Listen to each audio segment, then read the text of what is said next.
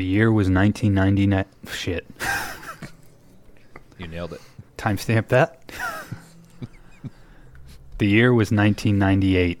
At the box office, Antz was finally able to take down the reigning juggernaut Saving Private Ryan by grossing nearly $12 million in its opening weekend. On the Billboard charts, One Week by the Barenaked Ladies was dominating the charts. Big Tech had headlines such as Apple unveils the iMac. Is the sub $1,000 PC possible? And Windows 98 finally released. But the internet wasn't just a peaceful place as it appeared in the papers. A dark subculture was brewing underground. Chat rooms were all the rage, but were they just a fun place for teens to hang out? One movie dared to ask this question. In January 1999, former rock star Dee Snider sat down with Lollipop magazine to discuss his new film and the prospects of becoming a horror icon. Snider said, Once you cross over, like a Nightmare on Elm Street, you become more mainstream. You have kids wearing your costumes, and you lose all your coolness. You don't have the credibility anymore, but you've got the financial rewards for your hard work. It's a tough one, but I definitely plan on exploiting this and taking it the full route. I want to have a Helltown Chronicles, which will be a TV series or a book series. I've already registered a trademark for Horratorium, a themed restaurant. No shit. I've got so many plans, and it all comes down to can I create and portray a horror icon with staying power? The odds of doing it are very slim, but I believe I'm on that path. So why shouldn't I enjoy the fruits of my labor and my lottery, so to speak? On this week's episode of Five Day Rentals, we discuss Dee Snider's Strangeland. Bang, bang, fun, fun. Pretty girl with a knife. Watch your back, it's your wife. Heroin load my gun. Shoot, shoot, fun, fun. Yeah!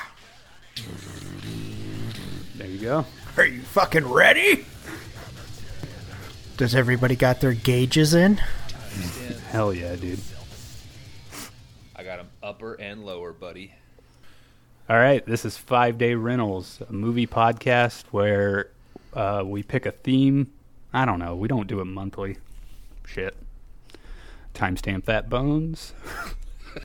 this is the Five Day Rentals. Shit. This is the Five Day Rentals podcast where we pick a movie topic and the three of us will each pick a movie that fits that topic. This month, we're starting a new topic, which is rock stars make movies. My name's Kyle. To my left is Hey, No. I, I, I'm Dan. Uh, I'm here with Kyle on his right. I said on my left. Oh, uh, Depends Sorry. on the screen. Because I'm Yeah, actually was- over you, Kyle. I was hoping one of you would just fill the gap there, but Okay. You did a good job. and last we have Dee Snider. hell yeah, we got him, folks. Only cost us three grand. he's on the pod. I don't think I could do a Queen's accent. You just got to say the key words that he always says. What a rush. What a rush, and uh, we're not going to take it. And Death is like an old friend. I want to rock. Yeah, just say it, New Yorkie. Uh, I watched this movie twice. The f- I watched this movie once, but it it I got to three minutes into the movie and I'd been writing notes for thirty minutes. I had I to mean, put a I've, co- te- Go ahead. I've, t- I've technically watched this movie twice, yes. That would be true. yeah. You have initial thoughts? Well, I don't want to give away too much from the end, but I kind of like this movie. it's not a good movie, but I enjoyed viewing it.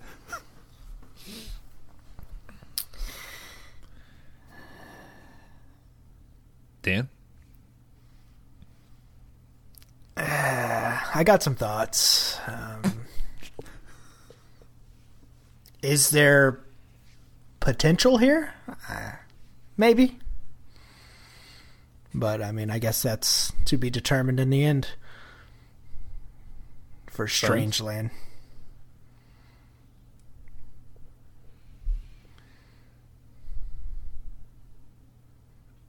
This to me feels like structure wise, it's all first draft. Mm-hmm. The stuff that really, I th- pretty sure this guy went over and over and over and over was his fucking monologues and his dialogues. I don't think there was any real effort in the thought of uh, character development or um, building a world around this guy. So, from your your little story there, um, I think that reinforces what my thought was was that this was Dee Snider thinking, "Fuck Freddy Krueger, I could play a Freddy Krueger. You know, I could launch a franchise with my performance because he is giving it his all, and he thinks very highly of himself throughout this entire movie." You guys should definitely go back and read this interview with. It's a lollipop magazine, but that is the gist of the entire thing. Of like, I am starting an empire. Yeah, Is this from 1999? Right. Yes, this article is from January first, nineteen ninety nine. I read I read that interview, Kyle. I will say that this was the only character in this film that was written. Everybody else was just kind of like, "All right, we need a detective." yeah. Uh, We need a mom. You mean We Mike need- Gage? Who does he play? No, Mike. that's his character's name, Kyle. His real name is Kevin Gage. Yeah, that's right. He kind of looked like a. If you said like, "Get me a guy that looks vaguely like John Travolta," Yeah. I feel like they wanted a Baldwin, but they were all busy. I could see that too. Do you know Yeah. the Do you know the big movie he's from? No, I looked up his shit. I can't remember. Okay. He was he's uh, Waingro in Heat. oh Yeah. shit. Yeah. And I- I'll give you my thoughts on uh, on Detective Gage. When the intensity calls for an eight or a nine, I think he's really good. Like at the end when he's talking shit to him, like when he's like aggressive. I feel like the skipping ahead once they get to the the house and they have the interaction on the webcam. I think he actually he's not phoning it in there. When he's trying to be a stone cold detective, he's not very good. And I don't know if that's his fault or if it's the dialogue and direction. You know, because he, he is obviously given just the most generic lines, but he is just sort of lazily coasting through them.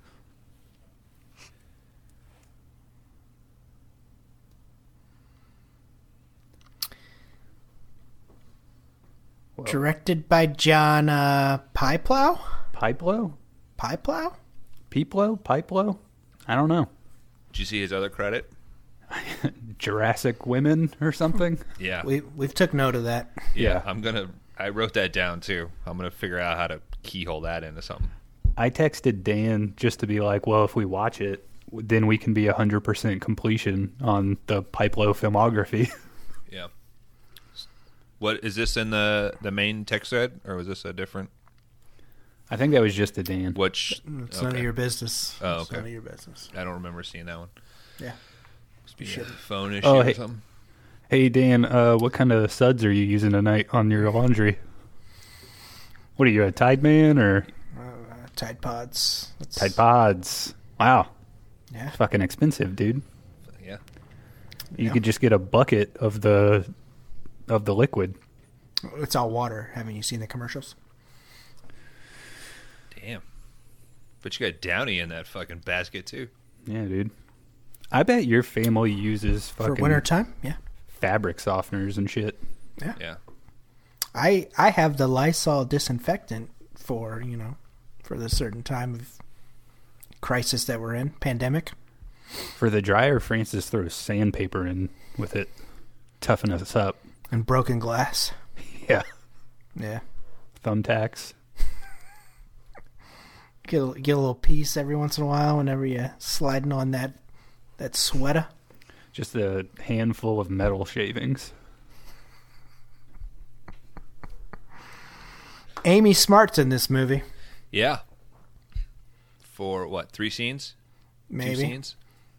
She tells him how the internet works. Mm-hmm. Oh shit! Does she ever? Half pipe freestyle. Look, Change the whole it. the whole premise of this movie is that these cops don't know how the internet works. Which the entire time I was just like, these guys are going to lose their jobs in literally two years. Well, the first time we're introduced or we're introduced to Christian, we find out that he's incompetent and doesn't listen. Yes. All he had to do was get those FBI computer files. He couldn't do that shit. But he can straighten a dollar bill. Mm-hmm. The whole concept of the film was to make Mr. Detective Gage look like he didn't know anything about technology, coming down to how to put a dollar in a vending machine. It verged on the scene at the end of Zoolander when Owen Wilson and Ben Stiller are beating on the computer. Mm-hmm. I think he literally does that at one point. Yeah, I think he smashes like a Yeah. keyboard. Well, let's just get into it then. All, all the plot points. Yeah, please. So we open with credits, smash cut to needles, bondage gear, and nu metal music.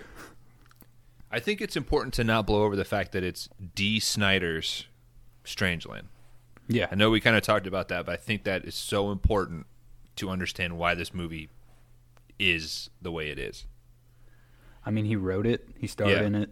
Has there ever been? I mean, I know there's like you get John Carpenter's or you get Stephen King's, but has there ever been a movie where the star, you know, you won't get Tom Cruise's Mission Impossible Seven.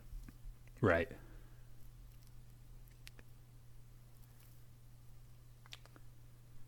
Yeah. Okay. Yeah. That's done.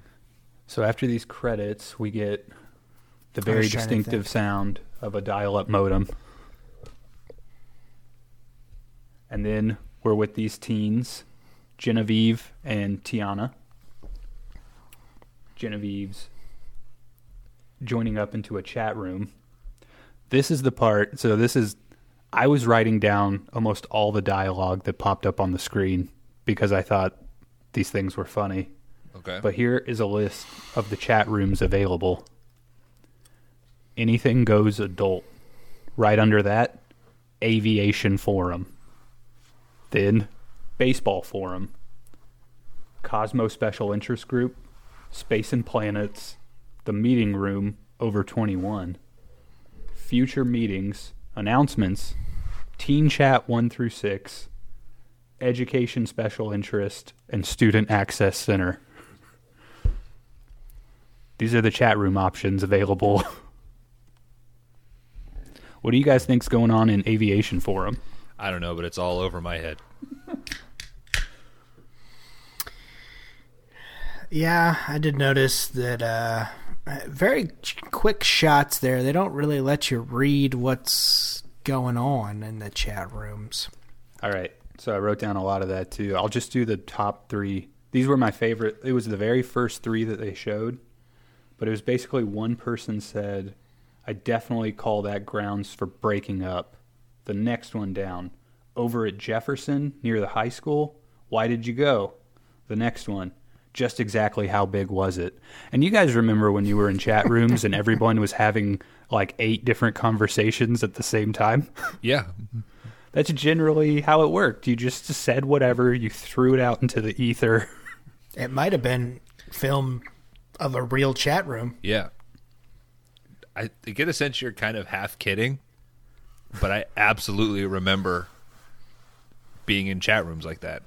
None of I- them even like it's it's not even like there's one up above that goes with the one below though.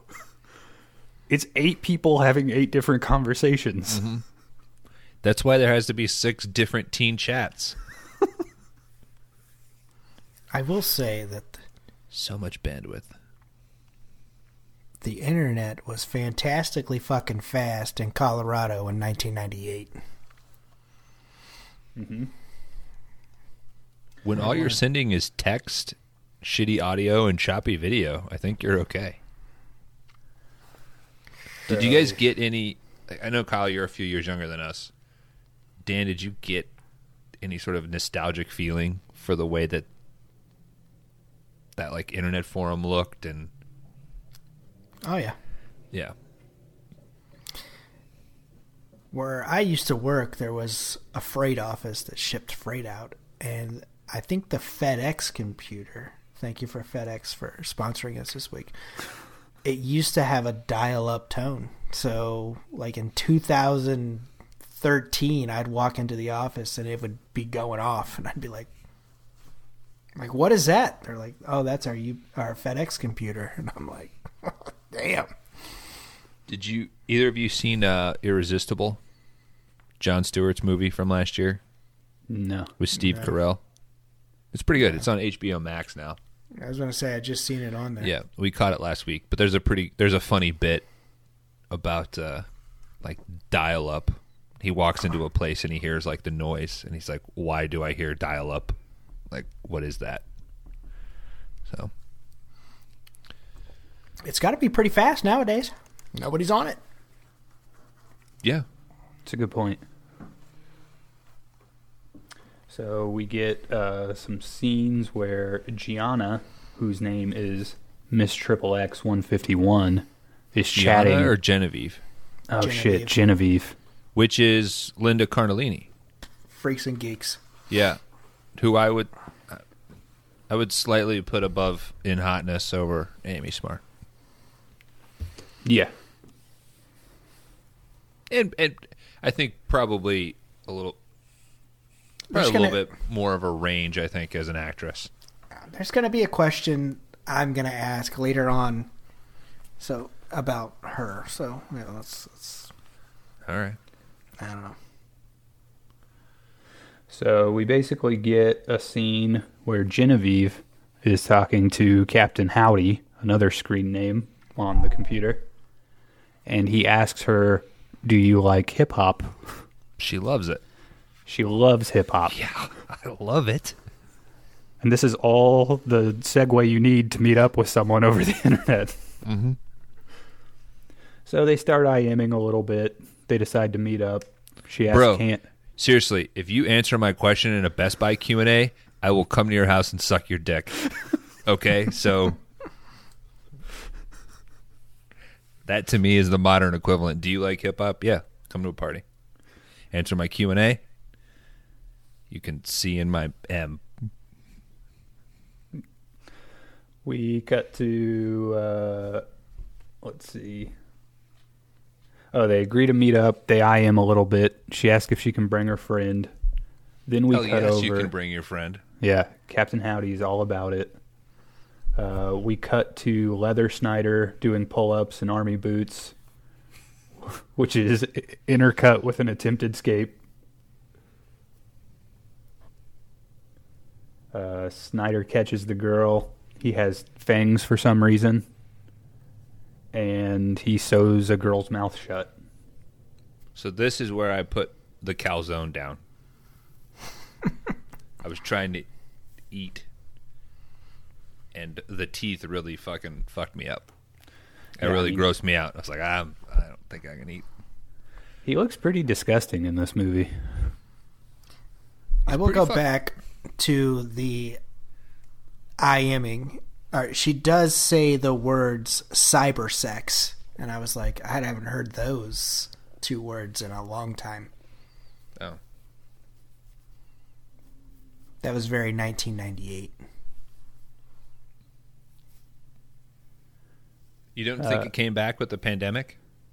Yeah, dude, people are definitely cyber sexing each other. Yeah, now. but they don't say cyber sex. Like, who says that? We met on the internet. That's what. That's what, What that you- means, right? What do you say? Uh, I met this girl on the internet. Do you think? Do you think sexting replaced cyber sex, Yeah, yeah, that's what I was kind of going for. or like omegled? Because if I meet a girl online right now, am I going to say, you want a cyber sex? No, that's that's not with the times. No, you would type ASL. I 'cause don't That's all your means. left hand could do. You don't remember ASL? That was age, age, sex, location. Ah, that's right. One-handed, I gotcha. Yeah. What was? Well, my other hand is holding my Bible. Did you guys know? I think I read this. I didn't. I read it on a in an encyclopedia. Okay. But the people that made browsers chose that name because you could type it exclusively with your left hand. You read this where? I read it in in a scientific forum. Oh, okay. Popular mechanics. Yeah, Okay. it was in like a a co-reviewed article on. It's it.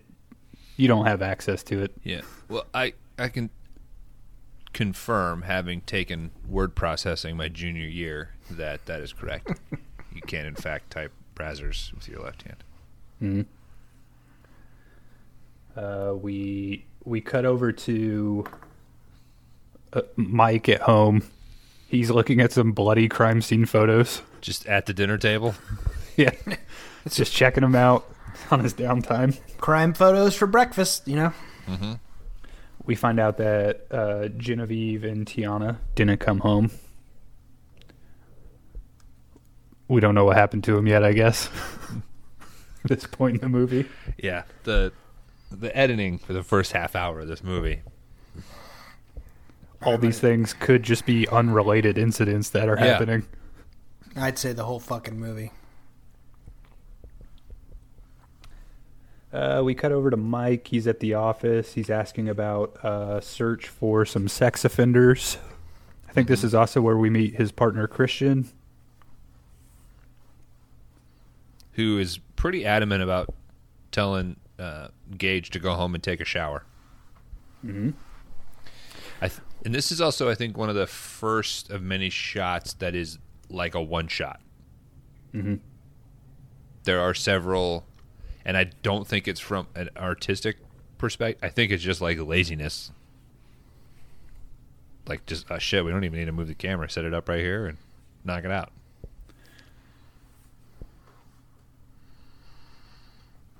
So basically, I I also got at this point in the movie that it's kind of a it's, it's one of those situations where it's like, oh, Mike's daughter is missing. He should probably work that case. I think that I don't think that would ever happen in law enforcement where they're like, you get assigned to your own missing relatives case. Yeah.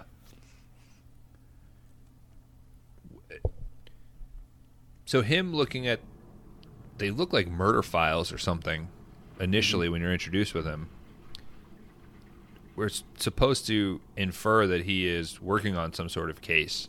Then I feel like the Genevieve thing is a separate issue, but then the vending machine issue makes it seem like he's already started to look for.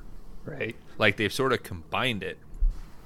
Like, and I totally agree with you. There's no way he would be working on it. If anything, Christian would be working on it, and he would be nagging Christian about it. Mhm.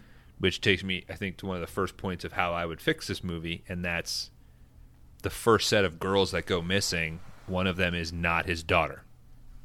That would make a lot more sense. Yes, I think he's on the case trying to find this guy, yada yada, and then the daughter thing is a third act issue. Mhm. So Uh, we're back home with Mike. He is working the case. He tells his wife at this point that he has to remain objective. Yeah, I can't let my feelings as a father ruin my objecti- or objectivity as a detective or something, right? I still have to go to work. I can't sit here with you while you're fucking crying. I'm on the clock, bitch. Uh, Mike's wife, her mom shows up with Angela. She basically talks to Mike about how to log on to a computer. Sorry, what is the relationship to Amy Smart to this lady? I don't know. Because we have A friend a of the woman with wives. a with a very strong accent, who I believe to be the mom's sister. Who is Amy Smart? I guess that's right because they call Angela a niece at one point. Yeah. Oh, so that was. I thought it was just a friend. I thought it was her mom at No, first. because he says Uncle Mike when he calls her. He's like, "Hey, it's Uncle Mike." Oh yeah, that's right. When she Yeah. comes to the police station. I'm not saying that there isn't a circumstance and a set of genetic DNA that would allow for Amy Smart to come out of that Hispanic woman. Elizabeth. It just doesn't seem possible. So I wonder if she was cast as like the daughter, you know, and then maybe they liked Linda Cardellini more or she wouldn't show boob or something. So maybe they cast her as like if you would flip those, that would be more realistic to me. Maybe the mom and her sister were like, you know, had completely different upbringings and they just connected later in life. I think maybe they just wanted to go younger. Maybe they didn't think Amy Smart looked too young. Like they share a mom, but one one of them like grew up in Italy, the other one in the states. Who's this? The mom of Genevieve? The mom of Genevieve and her sister, the mom of Angela. Okay. So those two women shared a mom or a dad, but they were, you know, separated until much later in their lives. Oh, okay. Uh, basically, after she shows him or talks to him about how to log onto a computer, we cut over to Nude Snider with surgical tools. He puts a needle through his arm. I, had a- I just wrote down he says a bunch of dumb shit right here. Yeah. Is this the where are the where are the rituals now? I think so. There's a bunch of middle-aged bodies. Okay. Yeah. Did any did anybody go and do any research on what the fuck actually Dee Snider is saying here? I read that a bunch of it was based on some kind of like philosophy or something, but it was so boring even reading the background for it that it's just like whatever. Okay, well that's where I come in because I went and I tried to find this shit. And all of his dialogue is from a guy named he made up a name for himself.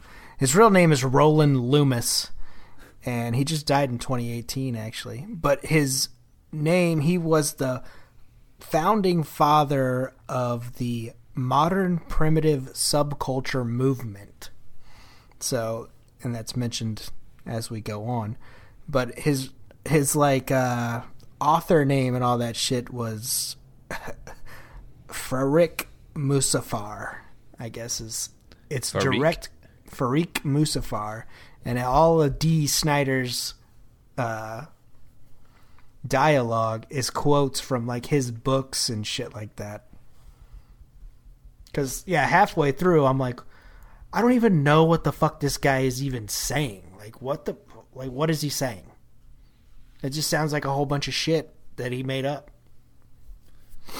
But anyway, that's all it is. And I looked up this guy on uh, Wikipedia, this Roland Loomis guy.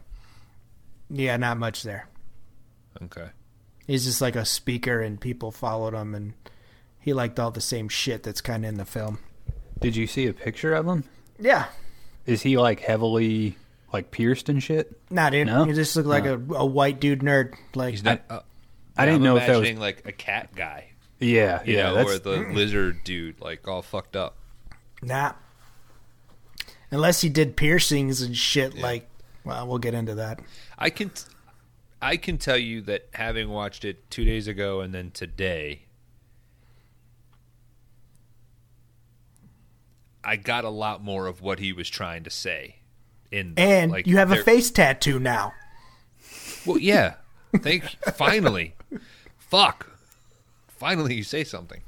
Um, you know, I kind of get. I mean, it is. It's a a roundabout way of saying it's the same people that bitch about we give trophies to all of the kids in little league You know what I mean? Or let the kid get dirt on him, let him shock himself. You know what I mean? Like learn a lesson. I get it. It the motivation just doesn't equal I think the the actions, if that makes sense. Like it doesn't it's not a, a direct correlation with I think they should do this and I like to like the direct sadism. No? Yeah, I can. I see where you're going. Uh, yeah, that makes a little sense. And also, I, think it's it stands out because he's doing this particularly by himself. You know, mm-hmm. there's no scene with Hannibal Lecter in his cell talking about like, man, I fucking love human flesh. It's so fu-, you know what I mean? Yeah, So it's it's those scenes are sort of pigeonholed, and then even when he's being hung later on, you know, he's he's given a soliloquy and trying to sound elegant in these situations where it's not there. It'd be it's a little different later on when he's with the detective and he's trying to use that to kind of sound smarter. You know, when he does it when the in the the audio recording, where he said, you know, he talks about like it, you know, you're using such nasty words for somebody who doesn't understand something, you know. That mm-hmm. as if that were to build up, I think it would make a little bit more sense, but he wants to come right out of the gate having like sort of pushing this philosophy and it doesn't make any sense. Yeah. So, if I you mean- go ahead. I feel like there are parts of it where it like there's parts of it where it like verges on some kind of general philosophy, but at the same time there's just there are parts of the movie that are so goofy that it's like I cannot take it's like I can't say like, "Oh yeah, like I get what it's going for," but at the same time like it's you know, I feel like it just kind of like fails to make any of those points that it's trying to make. Yeah. I just I don't understand the modern primitive thing. Like, he never made like a fucking fire out of sticks or anything. Primitive. That's what I think of. Right. Like a fucking caveman. You know what I mean? Mhm. I guess to us, I guess he looked like a fucking caveman. Do you think that it's Okay, fuck. Am I talking myself into kind of liking where he was going here? So he's Where'd you get that red hair, bruh? Yeah. You've gotten you've picked up like eight face piercings since we talked last. I- I'm in so much pain. Um, This week has changed you so Yeah. much. I. Fuck. Fuck. Okay. There's something about the technological aspect that he's sort of punishing these people that are using this while he's trying to teach them a lesson about like the most primitive thing that you kind of teach somebody. Like the most straightforward lesson is pain. Right? Like he even says like you have to learn it has to hurt, it has to leave a scar. You've got to do this. So the primitiveness of marking yourself, leaving a scar, doing all that. That that's the most primitive we can get in our modern time. Right? I will say that through the film, when it at towards the end, when it comes to him getting hurt and stuff like that, it does a good job of him not being like, "Oh, ow!" He he, he just kind of it happens and he kind of just moves on. Because I was like, "All right, I get that," you know, like Yeah. he's into it, like he almost wants it. You know what I mean? Do you think the if this was any other movie that he would be we would see him a little bit more stoic? You know, that he would be almost like tooth fairy. I think the fact that he can take all this pain and lash out all this pain, but then he still talks to himself, that seems odd. Where if he were a little bit, if he would shut the fuck up and only kind of speak that way if spoken to, or if he was in the middle of torturing somebody, that would seem less odd. Because I'm really, I'm really tied up on the him just sort of talking to himself. That takes you out of it, you know. I think that more comes down to Dee Snider just being like, I need a lot of cool monologues for myself. Oh, without a doubt, without a doubt. I'm trying to like forego that because I don't want to knock him too much because I, I like the idea overall. Right. You know what I mean? I like the idea of like there's this guy, he believes this, he uses this to his advantage, and he wants to. There's always some weird fucking lesson that these psychos have, but at the mm-hmm. same time, there's always rock stars want to be this particular thing. They put themselves in these. I want to talk about Marilyn Manson too, by the way. Like I feel like 20 years later, this would be a Marilyn Manson movie. We, You know. we, we had to cancel him last week. I know that. Um, But this podcast ain't about entertainment news. So we cut over to Mike, who's now working at uh, pulling a car out of the lake. Which this scene, th- see, this is even more confusing because, Because of the song choice, Kid Rock's Cowboy. well, they already. So basically, the setup is this guy's daughter goes missing. He already gets assigned to the case, which we know is wrong. At this point, we don't know that the car in the lake is related to this, so he gets pulled off of his own daughter's disappearance to fish a random car out of a lake. yeah. Now, there's some interesting side characters here. One is the tow truck guy, You have to have this guy, or you don't have a movie. and then the other is there seems to be just press here for some reason. They cut over to like a, a group of people with cameras and lights and shit, and they're like behind a police line. Why are they there? You pulling a car out of a lake, man. I guess there's not a whole lot that happens in Helverton. yeah, that's got to be it. Like, this is only the third case that has ever been pulled out of the lake. That's not true at all. Because any time you go to Captain Howdy's house, there's goddamn 30 people hanging out on hooks and shit. Like, mm-hmm. So when the cops aren't doing their job. The cops aren't doing their job. When we finally open the trunk, we find out it's Tiana inside. Whew, shocker. And then next to her is a large piece of metal, which the tow truck guy says it looks like a septum spike to me, industrial strength. Best best performance of the movie. This guy is great. I mean, Yeah, I he's love. he's a legit a good actor. Yeah, I I wish he would have been in the movie more. yeah. He has a decent acting career, I mm-hmm. believe. I looked him up.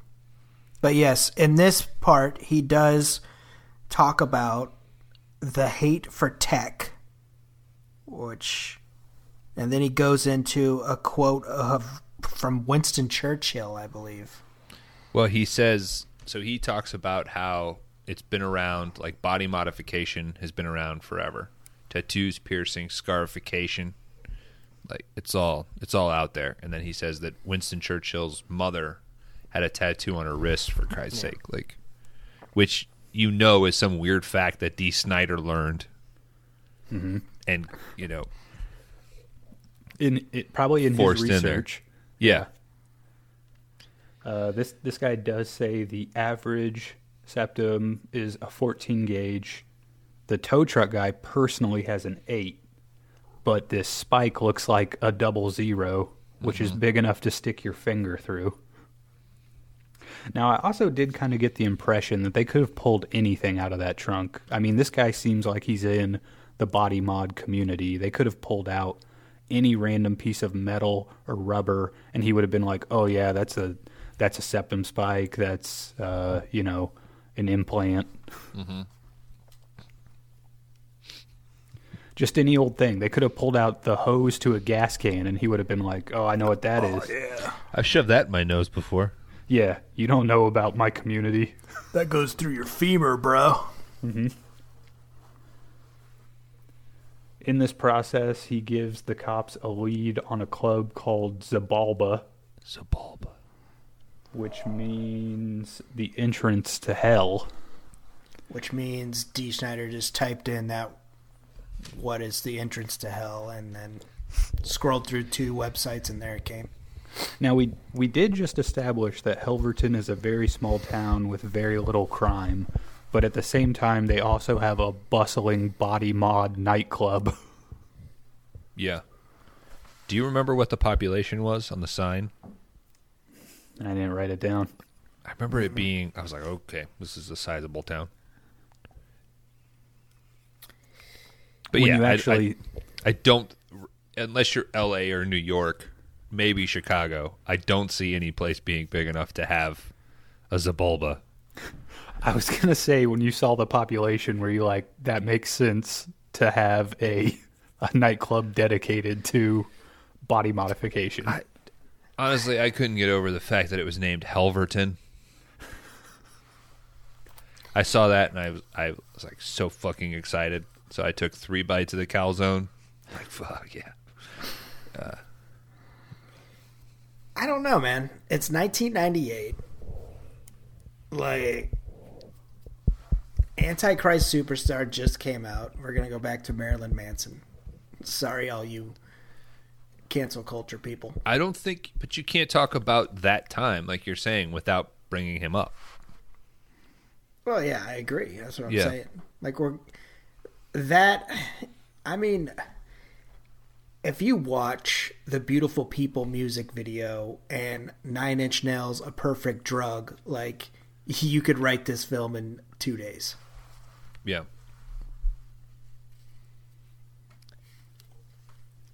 So I wouldn't. I'm that's what I'm. I wouldn't be surprised if there was a club. It's in Denver, so you know, part of the times it's in Helverton. Filmed in Denver. Kyle, in real life. No. It's in Helverton. The movie takes place in Helverton. If No, guys. The only thing I seen was Helltown. Okay, but if you're if you're doing a third pass on this movie and you're you're looking for flaws, all you do is tell is you write in a line with the tow truck driver to say, you know, Zabulba. Oh shit, yeah, it's a club downtown Denver. You know what I mean? Like, mm-hmm. that's all you Easy gotta enough. say. Yeah, Easy enough. Uh, Mike and Christian arrive at Zabalba, where a little band called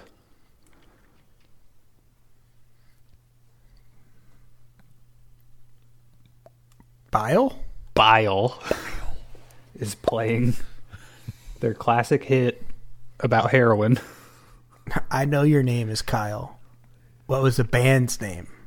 Bile. Oh, oh, all right. It right. It was on the tip of my tongue, dude. Oh.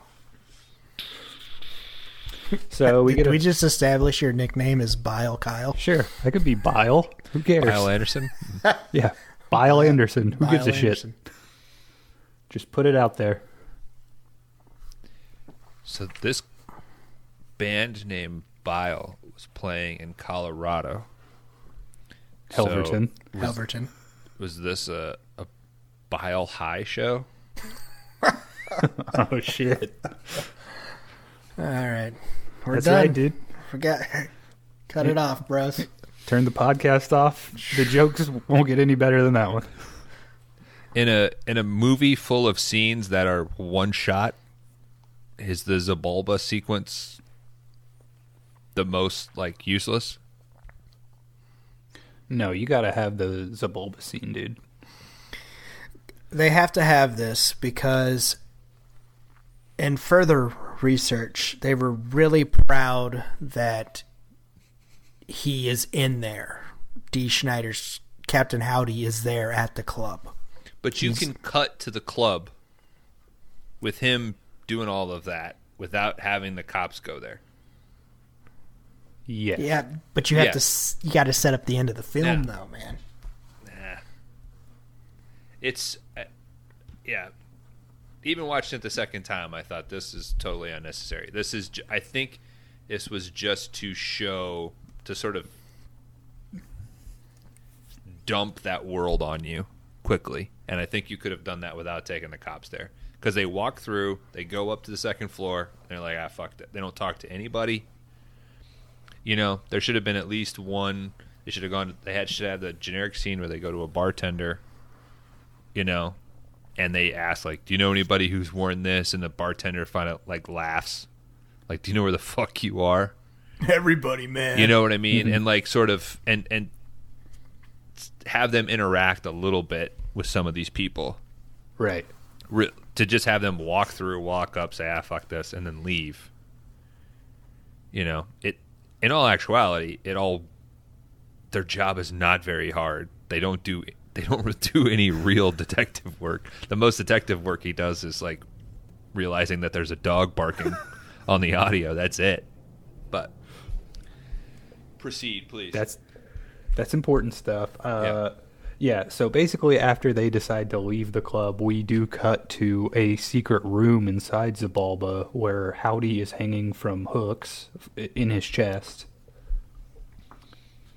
Uh, he's basically mad that they cut him down because he can't get to the small death, which is what the shamans called it.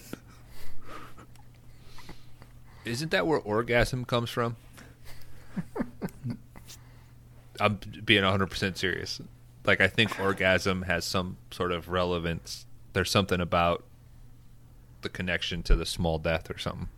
Pull up browsers and search it, dude. Okay. Use just your left hand. Big loads plus orgasm.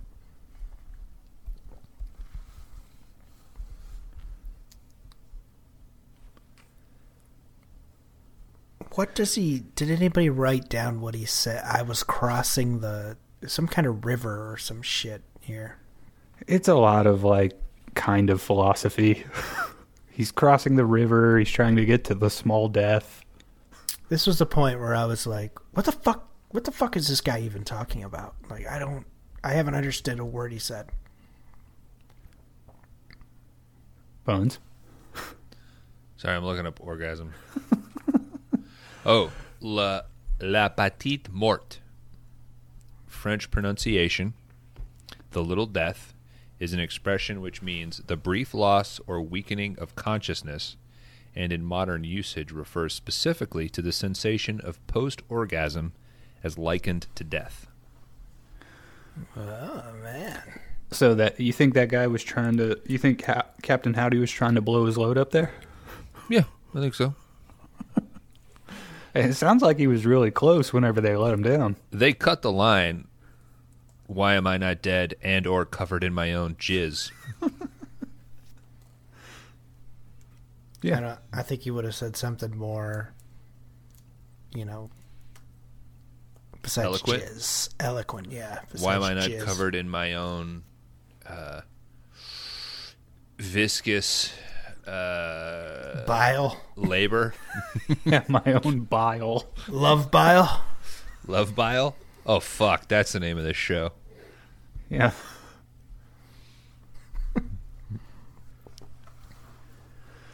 Uh, let's see. Where do we Mike's- go after we leave the club, Kyle? Well, Mike, they they do have a scene, a brief scene where Mike is back at his house, and it basically is just him turning on a computer. Nothing comes from this scene at all. It could have been completely cut from the film. You wouldn't have lost anything. That scene is to show again that Mr. Gage does not know anything about technology. He doesn't know how to turn the computer off, so he unplugs it.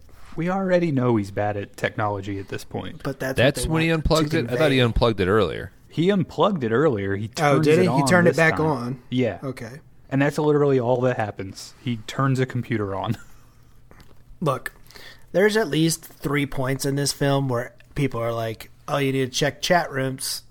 Like they straight up tell the guy, like, "Hey, you might want to look into this, detective."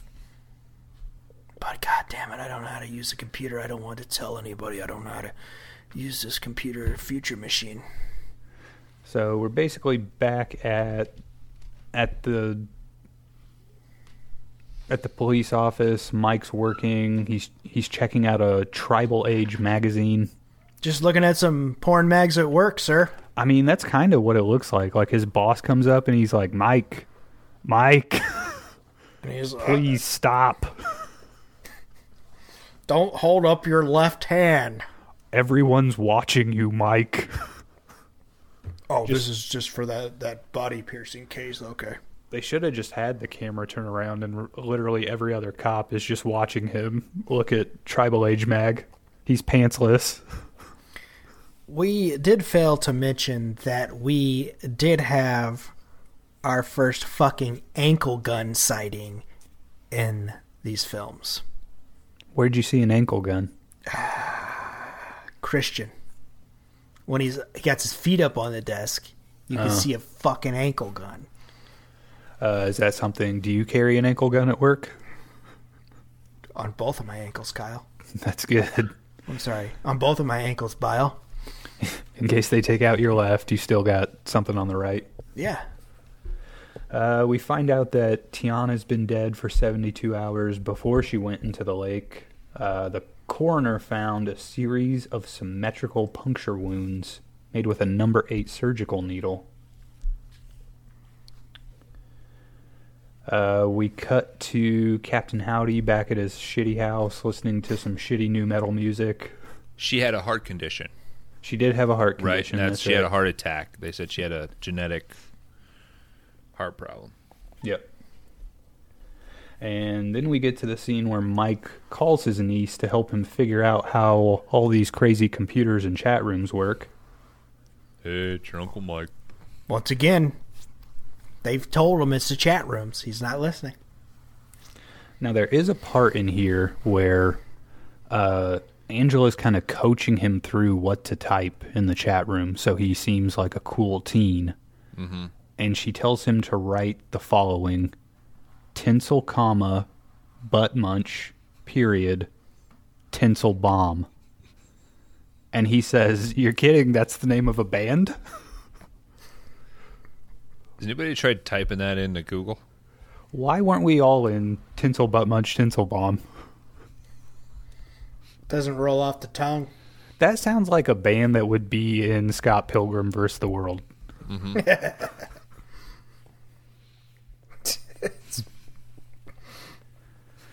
Oh, you got the new Tinsel Butt Munch album? Maybe that was just uh, like a promo for the Butthole Surfers or something, and that's just what they said to put in there. I think it's just Dee Snider predicting, you know, indie rock or whatever you want to call it. Yeah, I would say anything with tinsel definitely. Uh, that one of those guys plays a flute. I'm gonna be. I have still have no idea what any of it means. Like The the movie in general. no, You know but the tinsel. Like I, I know what tinsel is. I know what bunt munching is, but I don't understand what she was having him say. Like It's it's the name of this podcast. it, it was the name of a band in the fictional world of Helverton, I guess. tinsel, comma bunt munch, tinsel bomb. Yeah. Tinsel Butt Munch Tinsel Bomb.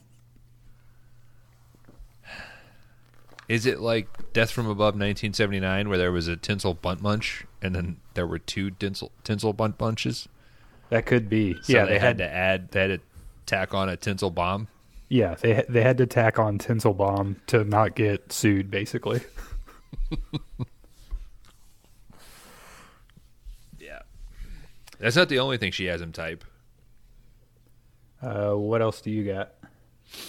Well, she makes him go in. She takes a look at Captain Howdy's profile, right?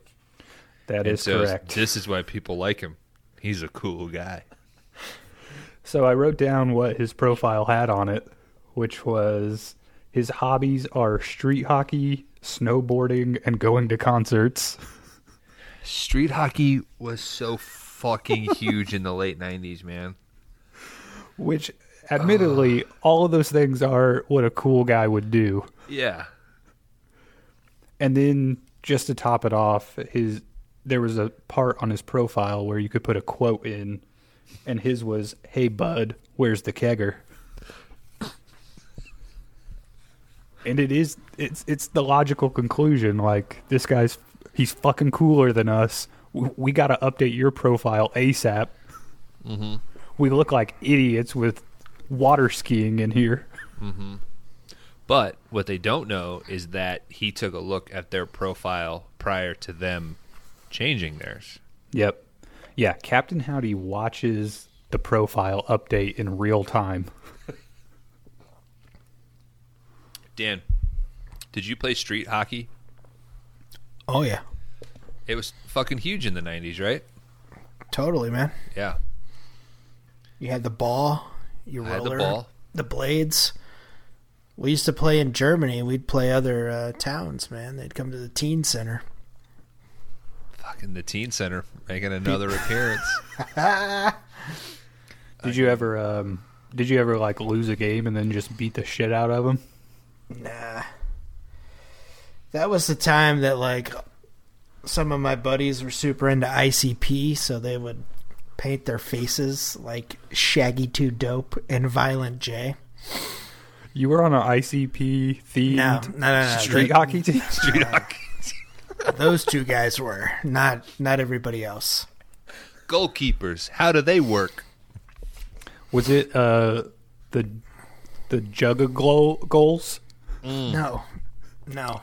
It was just two guys, and halfway through they would throw Faygo all over the the, the place, and we'd get disqualified. So you like the other team would go two points up, they would get mad and just start spraying everyone with Faygo, and the game would be over. Let's go, Faygo. And then they would try to battle rap with with the other towns, and yeah, tough All right. times. I meant to say at this part, uh, there are some new chat rooms that are available. Uh, number one is Lesbian Corner. Then you get Teen Flirts 1 through 5, Trackies 1 through 4. They didn't want to get sued for calling them Trekkies. Uh, Teen Chat 1 through 8, and then Love and More. Why wouldn't Captain Howdy be in Teen Flirt? He was in Teen Chat. I know. Why wouldn't he be in Teen Flirt? I feel like that would be so much easier. You know, I feel think- like you just get used to where you go, you know? this is the only teen that he was ever after, though. I was think- just thinking that myself. The rest of the people, like the rest of the victims that we see, They're all like older people. yeah, they're all from the aviation chat forum. You think he was t- telling them he had some like sweet models of uh, World War II bombers that Yeah, they what- should come over and I was at? just thinking to myself, like, Mustangs. what was that monologue that he wrote about? You know, if God had chosen man to fly, you know, Are we to the point where somebody says megabyte and ass yet? That is this part. that is this part. That's Christian on the phone. Just like Icarus, who flew too close to the sun. Man may never know his boundaries. The only thing man was meant to feel was pain. And this is where we cut to the penis piercing, right? Uh, it- that might be around here. The ampallang. Yeah. Yeah. Uh, I know that's around here. Cause yeah, cause the the people I guess that run or own the chat room call. Christian wait, lays wait. into them. bef- before we get there, there is a scene where uh, Mike sets up a meet with Captain Howdy. Captain Howdy's already on to him. Mike sends a full raid squad over to a house, and there's just an old couple banging in there. Wait, Blue, you're my boy. two things. That guy is going to town, yeah, he is. and this is also the uh, they did the math segment. Uh, did you guys happen to count how many SWAT guys they showed jumping over that fence? No, but I, I thought you were about to say, did you count how many rings these elderly people had inside of them like a tree? I thought he was going to count old Blue's pumps. I legit, I actually thought about counting the pumps because I think um, they show a good three or four Yeah, that's look good. solid pumps. I think he's Tommy Wiseauing it a little bit. I think he's up on her belly, but yeah, they Yeah. they show eight SWAT guys all in the same frame jump over this little fence. It was great. I will bring up a point here that there are no warrants in this movie. So Captain Howdy could have got off the whole fucking time. Yeah, I mean that's kind of what I'm saying. Like, you know, he agrees to meet up. Like, he doesn't even know if this is going to work or not, and he basically just sends a full SWAT team over. Uh, that that would be probable cause for a raid, and the audio would would would still be admissible or whatever you'd call it. The fact that he could prove in this audio, I heard a dog bark while I was out there. That's not this part was yet. No, no, but I'm what he was saying. What Dan's Oh, saying is that gotcha, there's no gotcha. warrants for any of the the raids. That would still be fine. There was probable cause for the fact that where this was, they gave me this address. I could hear the dog barking. I went around the back. I saw the bag full of hypodermic needles, and while I did go in, it would still hold up. So I think as the SWAT Yeah. team is moving. I think there's in, enough outside. Never uh, reads him his rights. He says, "Give me a reason, asshole." well, that's You- a crazy. That's a crazy you have scene. two options now. You can hold a gun to somebody's head, say, "Give me a reason," or you read them the Miranda rights. I mean, that's a crazy scene because just asking someone who has kidnapped and tortured your daughter to give you a reason, Yeah. it's like what else do you want me to do? I think you're already There, there, she dude. is, right there. yeah, you, you can you can literally see the reason. Because I could set her on fire. Let me go a sec. I guess I need to give you a real reason here. So I think intercut with the raid squad is where we get the scenes where Captain Howdy is preparing a young man for an ampallang piercing, which is it looks like it's just a bar straight through the head of your dick. That's what I got gathered from the 18 times they cut to the picture of it. Oh, I just Bone. paused it. Bones, I'm sure in the last two days you've given yourself one of these. I thought I heard some dinging. Did you notice how fast I went to the bathroom? yeah. Just a bunch of bile leaking out of there.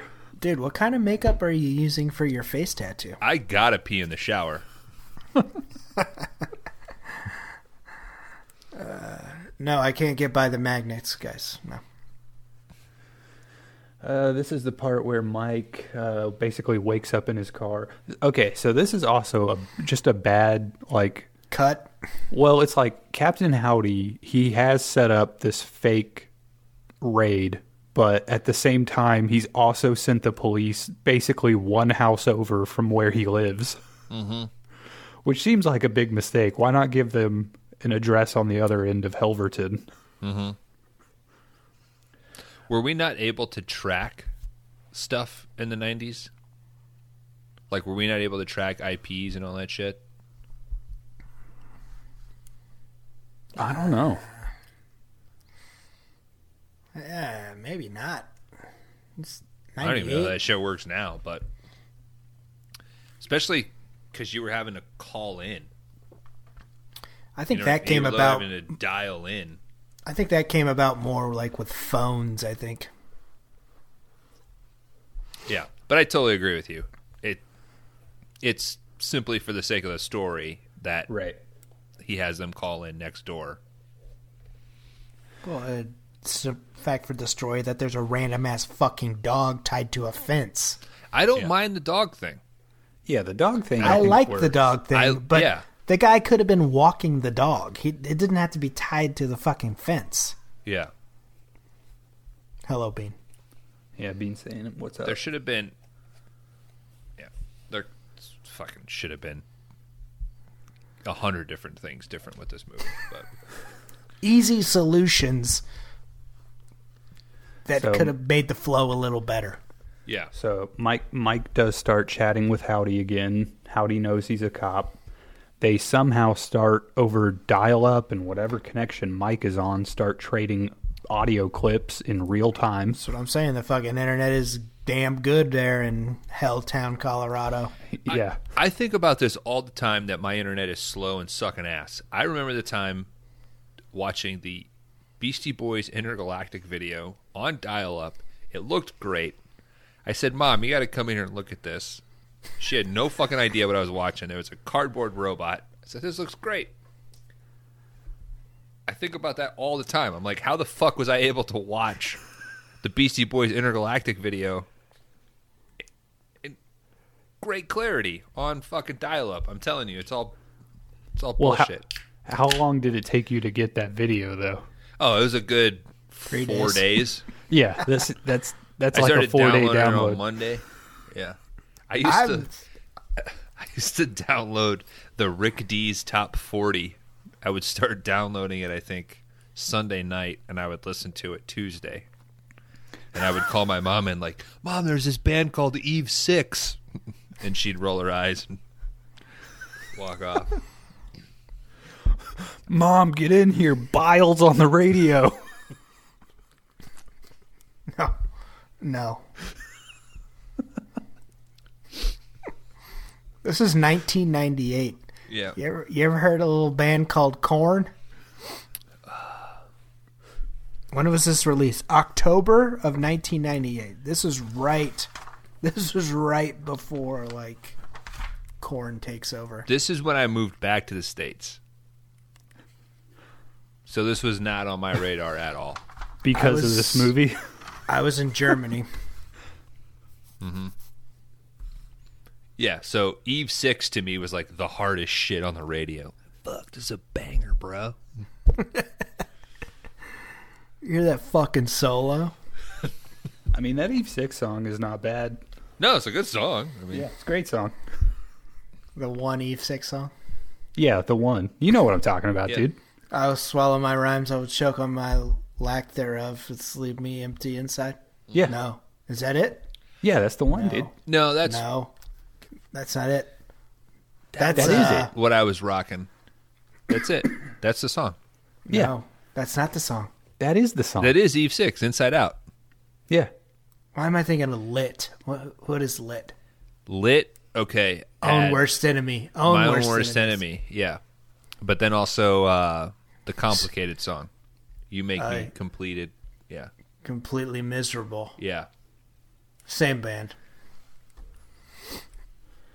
Captain Mike lines up the dog barking on the audio. He's figured it out, cracked this case wide open. Fuck it. Uh, he looks at the house next door, notices it has shit covered windows. That's a pretty good sign for something bad's going on inside. Captain Howdy has the worst house. Everything else on the house, outside of the house, looks great. Yeah. Looks great on the outside and Looks terrible great. inside. It's not until you see the you get up close on the windows. The windows are covered in shit. There's a you- bag of old needles outside. What do you think uh, Captain Howdy looks like in his gardening gear, like when he's doing yard work? I Good think he boy. Good boy, Lassie. We found the murderer. Do you think he's wearing like some Duluth Trading Company cargo pants and My one issue is he never got up and changed the CD. Like, I think he goes out to garden nude and he suspends himself from the roof. Just hover, li- hovers like- over with like a clippers. marionette? no. Yeah, exactly. Like, That's Honey, I Shrunk the Kids. Like when he's looking for the kids in the lawn. Rick Morales. Is that that guy's name? Rick Morales? Is that that guy's I think he's Spider Man. Rick Moral ass.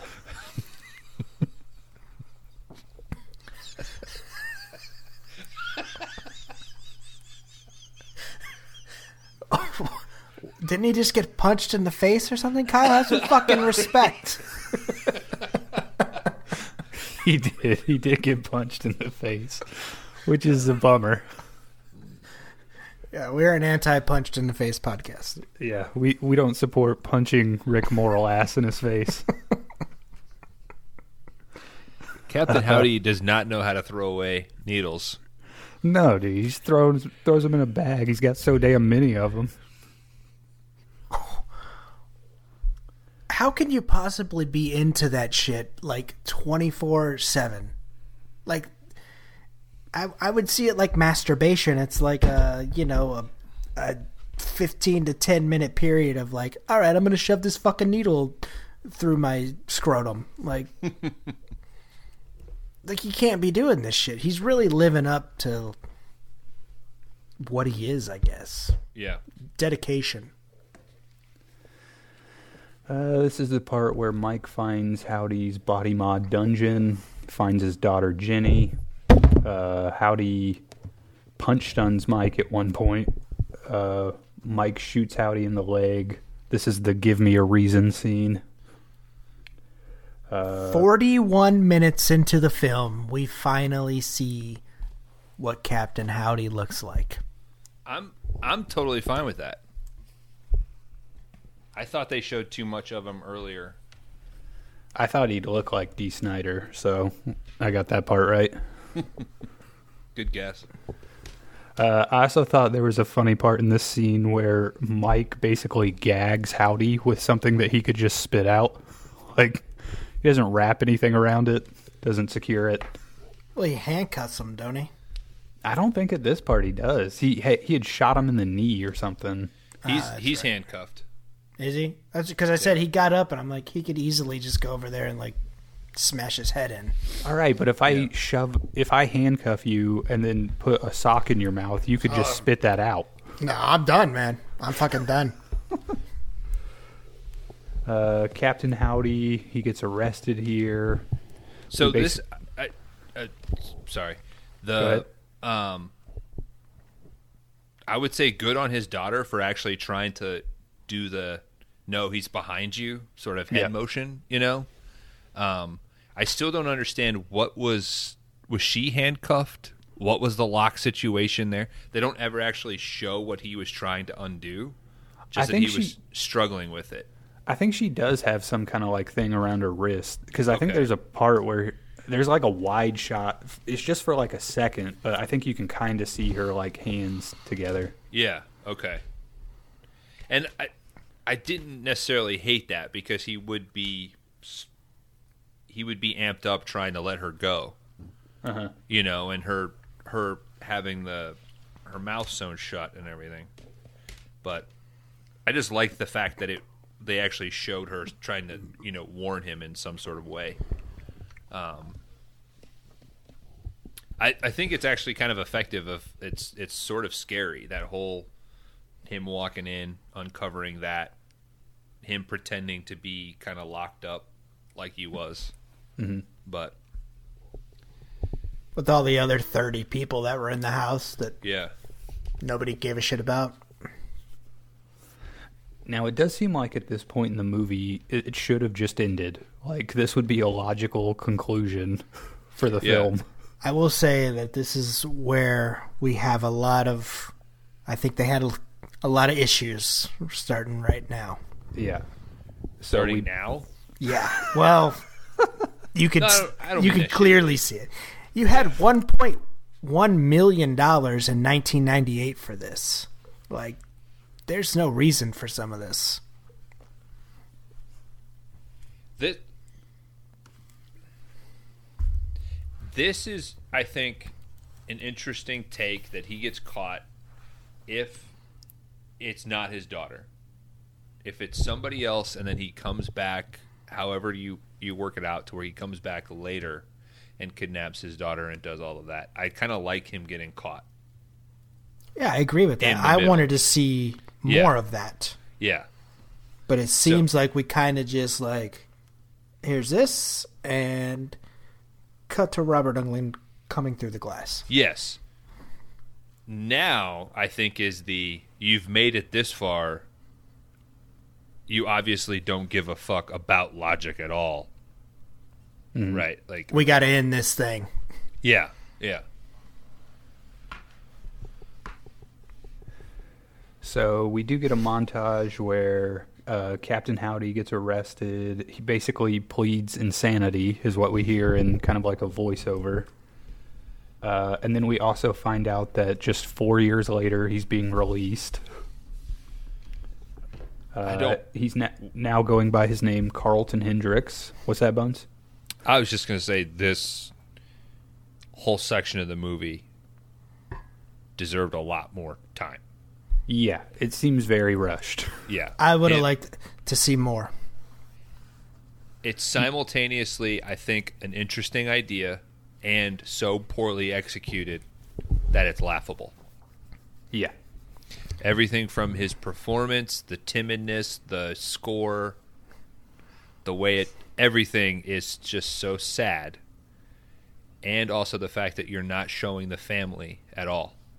Mm-hmm. You're you're not cutting to the detective, you're not cutting to the daughter, you're not doing any of that. Like it it swivels and it's all about him for this certain section, you know. Well, and it's also you get no sense that he is remorseful or changed in it. Like it's just kind of like, yeah, I pled insanity. It's four years later. I'm getting released. Yeah. It's yeah. It's more of a uh, feel sorry for me. Like the the way that it's shot and the way that he moves, it's it it makes him a tragic character, or it's Yep. attempting to. I probably seen this movie first in maybe maybe 1999, maybe the year 2000. But for some reason I remember for some reason I remember him being in there longer and it really hitting the like Bible, like he really got into the whole Jesus thing. But I guess and from like what what we saw is nothing I mean, I think he has a Bible in his hand, doesn't he? At one I- point when he I was thought talking so to the guy. on the first viewing. I don't think so upon the second viewing. I don't think so. Because he doesn't he's not quoting it at all. He doesn't quote the Bible or mention the Bible at all. That so I said the tow truck driver is probably the best performance of the movie, but I think the most interesting character is his like caretaker here in the hospital. The guy who just comes to tell him like he's getting released. Yeah. Who I thought was like, uh, is his name Bokeem, Bokeem Woodbine, that actor? You know what I'm Is talking that about? is that who it is? I th- that's what I thought it was. I don't know if it is him, but he certainly looked like a thinner version of him. That's crazy. But I, you could legit stretch this out for ten minutes, and build this up, and build up Yeah. a little bit more remorse, build up his character with that, show the, um, the daughter now in college, show the mom, show the you know the detective, um, because it is so jarring. Yeah. Well, So- we get the uh, Michael Jackson man in the mirror moment where he's painting his face for his, of his face tattoos. hmm Is he supposed to be hearing what they're shit ta- like the woman or the nurse or whatever shit talking him?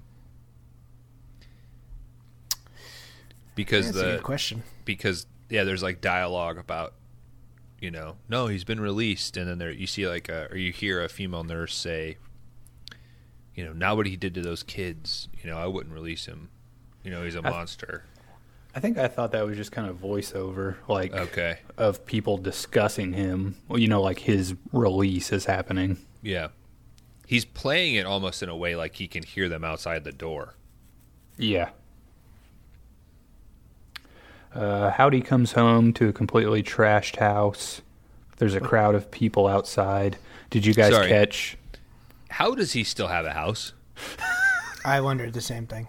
Why He's is he still- not? Why is he not in a halfway home? And it was so trashed that there was two broken beer bottles on the floor. Oh Yeah. shit! Who paid the property tax on this house for four years? Maybe he Maybe didn't he have had- a job. Maybe What the he, fuck did he was do? Independently wealthy, guys. I mean, You totally when he what they mentioned five minutes before the movie ends. Your dad was a marine captain hero. yeah, yeah. I totally. You could say independently wealthy, came from money, yada yada. But Got all that money all when of his the parents bills. died. His fucking lawyer is in like a three piece suit. Like, is not a public defender. You know. I mean, guys, these these body mods don't grow on trees. I mean, you know that takes That real money. Exp- I have thousands. We haven't really talked about the fact that Dan and I got thousands of dollars of ink in us, right? yeah. I know, Kyle. What's yours? Forty five dollars. Scrap that. Cut that from the podcast. Okay, sorry. Kyle, you're gonna add to that tattoo, and Time- you're gonna add a gauge to that Timestamp asshole. that. That's one think- hour twenty I minutes think we. I'd You give already you fifty dollars if you change the four to a nine. No. I'll pay for it. let's move on. Uh, What's gonna go next to that teardrop, you son of a bitch? Yeah, Yeah, that's, that's what I was talking about. I have a puddle next to the teardrop. Yeah, I, uh, it's it's really fucked up to me that he still has that house. Well, so outside of Captain Howdy's Captain Howdy's house, there's a group of people. That's that all are Jake Cruz is fucking fighting for, and this guy just gets out of fucking jail and he already has a house. My God's gonna see you burn in hell, you sorry son of a bitch. Did you guys see the signs that Christians against moral decay. Did you see the signs that they had outside of his house? They Something had a, about we're not gonna castration, right? So that the the three that I wrote down, one of them was "We're not going to take it," which of course you got to get that in there. Mm-hmm. But then the the two that I really liked were, um, let's see, there was a yeah, castration for defamation was one of them, Yep. and then That sounds a- like uh what was OJ's lawyer name? uh, The like Kardashian? Johnny No, the- Cochran. yeah, Johnnie Cochran. Cochran. Yeah. If you if it don't fit, you must acquit. yeah. Castration for defamation sounds like a Johnnie Cochran thing. And then the one that I love the most is only visible for like a split second when they like cut to the crowd. But somebody has a sign that says four more years. I thought that was the funniest shit. Because he was in. he was in the mental, the mental institution for four years. He got confused, dude. He thought it was the. Oh man, it's just some random guy. Like, oh shit, they're doing a I thing for the I president. I did not see that shit. You gotta go back and look, dude. Okay. It is the funniest fucking thing. And that's when I was like, all right, I kind of feel like this movie is leaning into it a little bit at this point. Like they got to this point in filming and they were just like, oh, who cares anymore? like, we're working on this Dee Snider movie. Throw a four more years sign in. Uh, I, so I think you bring up my number one complaint with this movie is the is the lack of humor. This movie is so full of itself. Yeah. It's yeah. taking itself so seriously and does not and it's my problem with horror in general. I remember Right. being younger and being very I think you and I have had arguments about this and Dan and I have had arguments about this. Danny and I, you know, other people that we knew. I used to just take a staunch like I don't like horror because it I don't like it making me purposely trying to feel that thing right. like fe- to feel terror without any sense of humor. It was American Psycho. It was some certain Jason movies. It was, you know, Halloween to me is the is like the perfect example of like terror, but not really specifically to make you just feel gross and bad, right? So any sort of movie that just aims to make you just feel gross, Rob Zombie's Halloween, Uh-huh. is such a departure for that. You know what I mean? Most Rob Zombie movies, really. Um, if you don't have any sort of humor or the fact that like this is just ridiculous, Mm-hmm. and and lean into that, I can't really get on board.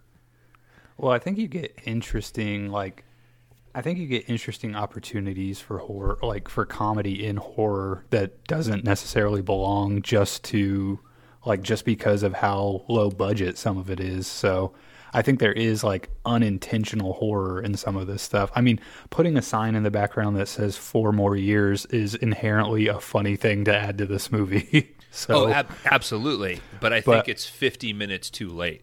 Yeah, I agree. I mean, I feel like a movie like this, it if Dee Snider wasn't probably so full of himself, like this could have been a much more entertaining movie if they mm-hmm. had just mixed in some like let's do a fun thing that's like kind of campy, kind of goofy. Yeah. Um, and I think there was like if they had done that, this pro- this movie would probably be like better received, you know? Yeah. I think you you have to be you have to have like suspense, terror, or gross. Right. You cannot anytime you have like you try to just do all three without any sense of humor, it doesn't work for me. Like Alien can be just super fucking suspenseful and slightly gross. Mm-hmm. You know, like it it verges on that. A Friday the 13th movie can be suspenseful and fucking campy, so it works. A Nightmare on Elm Street can be gross, you know, with a little bit of horror but a lot of humor, and it kind of works. And mm-hmm. and when I joked about like not being able to eat when I saw his teeth and saw her kind of the first time they show her mouth sewn shut, it's just shot in a way and it's very serious. You know, and and that lack of humor doesn't doesn't work for me. And then 40 minutes later into the movie, you have a four more years you know sort of joke and that I'm like you've you've totally eradicated and like you said if you would go back and keep that attitude Yeah. 30 minutes ago I'd be more on board Right. Right. Dan thoughts I'm trying to. For some reason, I want to say maybe. Did Dee Snider say he was going to run for president at one point? I don't know why that. That might be a thing. Maybe that was why they put that there. I don't know. Might be somebody else though. Why I thought at one point there was a time where he was like gonna do politics or some shit. why do I feel like he has a connection to Trump Anyway, was he on the Celebrity Apprentice season Yes. I think so. okay maybe that's Yeah, maybe. I don't know. Maybe, I thought maybe he was first going to do politics at one point. Oh, there there is an article from 2017 where the headline is Dee Snider says I'm not friends with Trump anymore. oh okay So I guess he kind of went, you know, friendship ended yeah, no No, longer best he- friend I think he was on The Apprentice at one point. okay I didn't know if it was like some uh, like a New York thing or what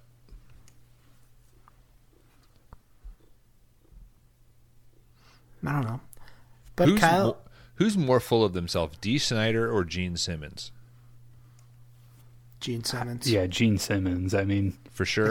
S- they sell coffins, dude. Come on.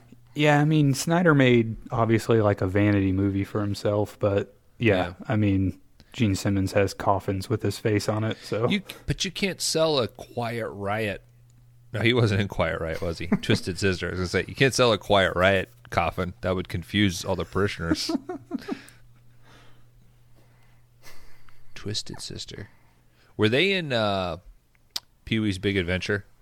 Yes, sir. I did. Are they that. on the lot there? Okay. This movie is based off of a song that he wrote. Mm-hmm. Did you guys listen to that song? I did not listen to it, but I did read that fact. I listened to it. Both songs. Well, Off of the Stay Hungry album from 1984, uh, Horror-Teria. Uh, A is called Captain Howdy, and B is called Street Justice. So it's pretty much just lyrics of "Stay away from Captain Howdy," and then the Street Justice is whenever he goes to the jury and and uh, the uh, judge has just got back from a five beer lunch, so he just lets him off because, and a killer's loose. So there you go. I usually let most things go after a few beers. Hell yeah, dude. Five beers, yeah. I mean, it only took me three and a half to spill a shit ton of it on my keyboard here. I don't know if you saw that ten minutes ago. I don't know, but I think uh, it is a good time to take a beer break right now because I'm out. Okay. All right, let me timestamp. And then we can get into Robert Englund. Hell yeah, dude. Losing my One of the heart better on parts here. of this movie. Wearing this diaper.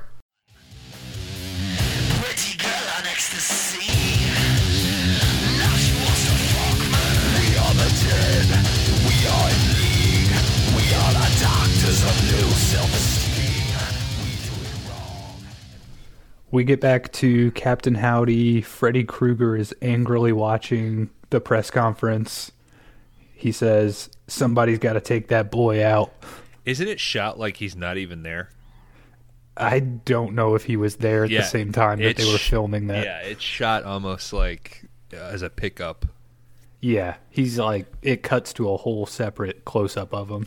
and he is fucking mean mugging. You know, he was uh, almost Hans. I say almost, but I think he auditioned to be Han Solo. Damn. That would have been awesome. I Yeah. think the s- I think the story is he was Mark Hamill's roommate. Robert Englund went out for Han Solo and told Mark Hamill, "Hey, there's this movie Star Wars that they're casting. I think you should go out for it." And then that was obviously when he went out for it. Damn. Can you imagine Robert Englund as Han Solo? Shit would have been tight, dude. Fucking Jabba, you're making me lose my heart on here. While I'm watching this illegal porn. Yeah. Uh, Greedo, why don't you round up the boys? We cut over back to Krueger. He's slamming beers, getting pissed. Uh, he's watching the news coverage of Where's your fucking daughter at? yeah. Uh, now, the poli- okay, so was this his stepdaughter, yeah, or was it's he, gotta be. or was he doing that thing where it's It's your kid. yeah, it's your kid. Fuck, you know, she takes after you, not me. Nah, this this got to be a stepdad situation, man. Okay, Well, I don't even think he's the like stepdad. I think he's just a guy who's dating. Yeah. okay. it's not even a common law. No. he can walk away at any point. He's gonna go out for the cigarettes and not come back. Yeah. Listen, I'm seem- not doing that dance in front of in front of any woman that hasn't signed a prenup.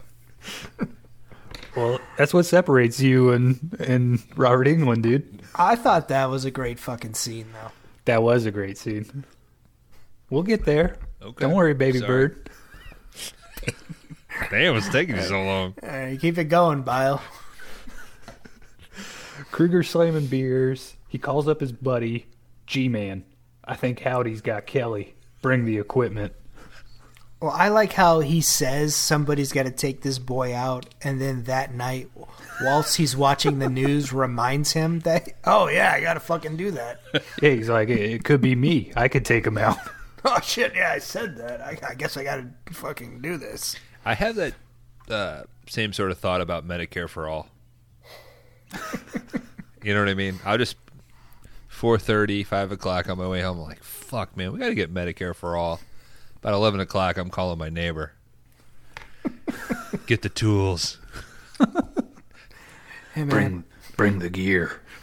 have you been drinking IPAs again?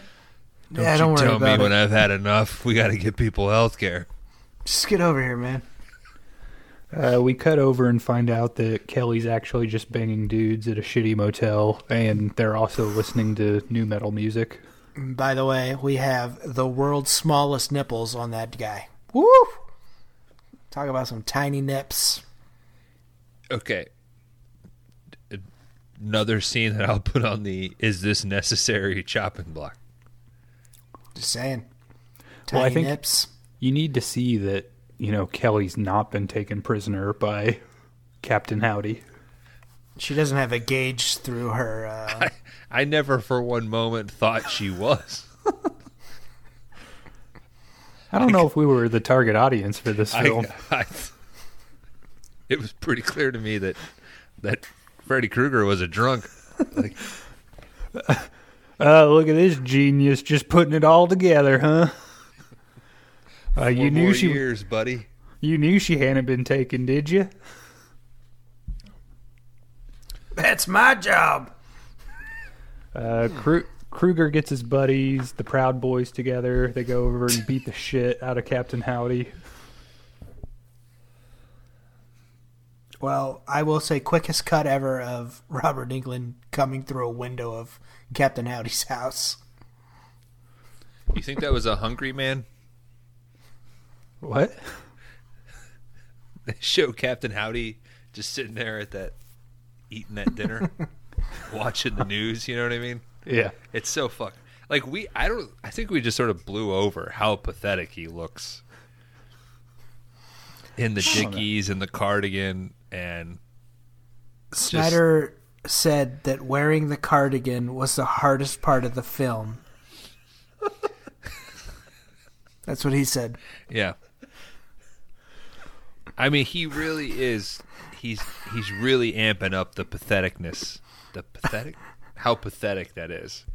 But that So I- when he's sitting in front of the TV watching the news about every how everybody hates him and eating. I told myself, I said, has he seen some of the shit he's worn in Twisted Sister? I mean, Yeah.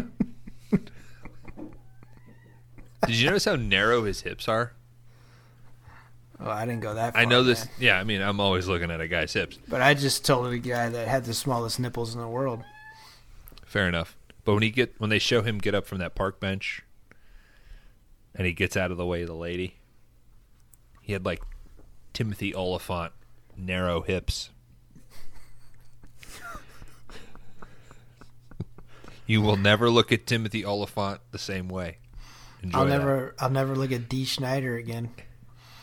Because guess who's going to Twisted Sister in 2021, guys? Hell yeah, dude. We are. I will. La- laundry boys are going. I'm filling out a four more year sign and see if he gets the reference. Hell yeah, dude. Uh, Sign the Strangeland VHS. oh, dude, I bet he would love that shit. Yeah. I'm telling you, if he hears this, he's calling. I talked Uh, to Dee Snider. Hell yeah, dude. I'd have so many questions. I was I watched an interview with him where he basically uh, he co-created Headbangers Ball. Well, after uh, like reading Did about. s- Go, Go ahead. ahead. No, you. Please. I was just gonna say, re- like reading about this movie, he like right after it came out, he had all these plans for Strangeland two. yeah, we'll get there. I'm honestly like, where the fuck is it, dude? Because after watching this, I would love to see it. I just want to know the further adventures of Captain Howdy. Well, Kyle, I'm gonna put some knowledge, put some knowledge on you and these listeners. Uh, we cut over to Mike in his cop car. He sees all this going down, but he doesn't do anything about it. Turns the other cheek. Uh, the Proud Boys take Captain Howdy out to a tree and hang Whoa. him. we are literally rolling over a really important part here. The fact that they bust his uh, meds. Yes. His, his meds fall out of his pocket and they drive over them. Yep. I did write this down, but Yeah. by the time I got to the end of the film, I didn't think it was that important. Those were some strong ass drugs, dude. yeah. Is, in that in, in that lollipop interview that he did he's talking about how it's like well you think about these guys and it's like with just a little bit of compassion and medicine they could be as normal as you or me. It's like i don't know if a guy that kidnaps and tortures people is just a pill away. I, the bleeding heart liberal in me is sort of touched by the fact that he brought up the compassion part because the the orderly that I brought up before Mhm. you know like I was like man I want to see more of that relationship like that's fascinating to me somebody who can show that sort of compassion to somebody and have that the bummer is is that it takes him not having his pills I mean, it's more, I think, the near death experience that wakes him up or breaks that. Mm-hmm. I think it's that short because it's what twenty minutes yeah yeah not having his pills and getting almost killed, and within twenty minutes he's back to his regular self. yeah Anyway. he's he, he probably has an alarm that goes off every 15 minutes he's got to pop one of those bad boys to stay stay sane A worse movie, a, literally a worse movie, would have had a scene that said, "All right, now remember to take your pills." Yeah. Uh, like I said, the Proud Boys hang howdy. It starts to rain. They leave because it's like it's fun to be at a lynching, but it's also like if the weather turns, then you kind of you know it's time to go home. Mm-hmm. Shit, rain ruins everything. Yeah. Wait. Sorry. They're they haven't even hung him yet, and he's giving the death is like an old friend Mm-hmm. in the Captain Howdy voice. That's bullshit, right? That's just bad writing. I think maybe he just thought he was gonna die, so it's like you know I'll tap into this one more time. Yeah. I think it would have been I, it would have been better I think to play up the the patheticness like the sad part. Right. You know what I mean? And almost a more of accepting of it, I think. You know, if we can just get Dee Snider to Get put out get him on the phone. Three hours, three hour director's cut, Yeah, let's reshoot this fucker. I'm sure all this will be fleshed out. Mm-hmm. Uh, Howdy doesn't die. The tree branch breaks. He pops up. What a rush. We cut back over to uh, Krueger, who's setting spread eagle with cowboy boots on and tidy whities. Torqued. He's, he's thrown on some what looks to be rape porn. Yeah, it's it looks pretty. uh I thought that was the worst part of the movie. Uh, it's like, whoa, where'd they find this movie at? Yeah. Uh, I thought this scene, like, kind of going back to what you said, Bones. I thought this scene was actually like almost shot to be purposefully funny, where his wife comes in and Yeah. she's doing this thing, and he starts mimicking it, Mm-hmm. And they're both doing this like weird dance kind of herky jerky thing. It's one of those things too where it's like it goes on for like three beats too long, and it it's almost like it's funny because of that. Like they just keep cutting back to her, cutting back to him, mm-hmm. cut back to her. And then he starts to get frustrated Right. with like, what the fuck is going? All right, yeah, you know, Yeah. yeah. I yes, it's they they somehow nail that scene. Starting to lose my heart on. Uh, Captain Howdy is fully back at this point. He has he con he contacts Mike. I noticed at this point that his screen name was Captain Howdy five seven nine. Earlier, his name was just Captain Howdy. So I guess because of the trial, you probably got a lot of copycats out there I- online. Had the exact same thought. that means somebody went Captain Howdy two, Captain Howdy three. Yeah. you know, Well, and it's like, as you were saying, he didn't lose his house, but he did lose his screen name in this process, which is probably even worse for him. Do you think My he signed thought up? was, how come Gage just has a fucking chat room still open on his fucking computer because he doesn't know how to use it and he never shut it off the first time? Maybe he's into it now. You know, he's out there chatting it up, hanging out in Teen Chat 1. the fact that there was no update to the forum, like like look in four years. Yeah, You know that's what I mean? Like there should have been some subtle like they went through all the effort of spray painting and graffitiing like Howdy's house and shit to show like oh this is the passage of time. But there was no element to that in the technology. I think that was an oversight. Uh, Howdy Duh. calls. Howdy calls Mike. Howdy has his fang teeth again.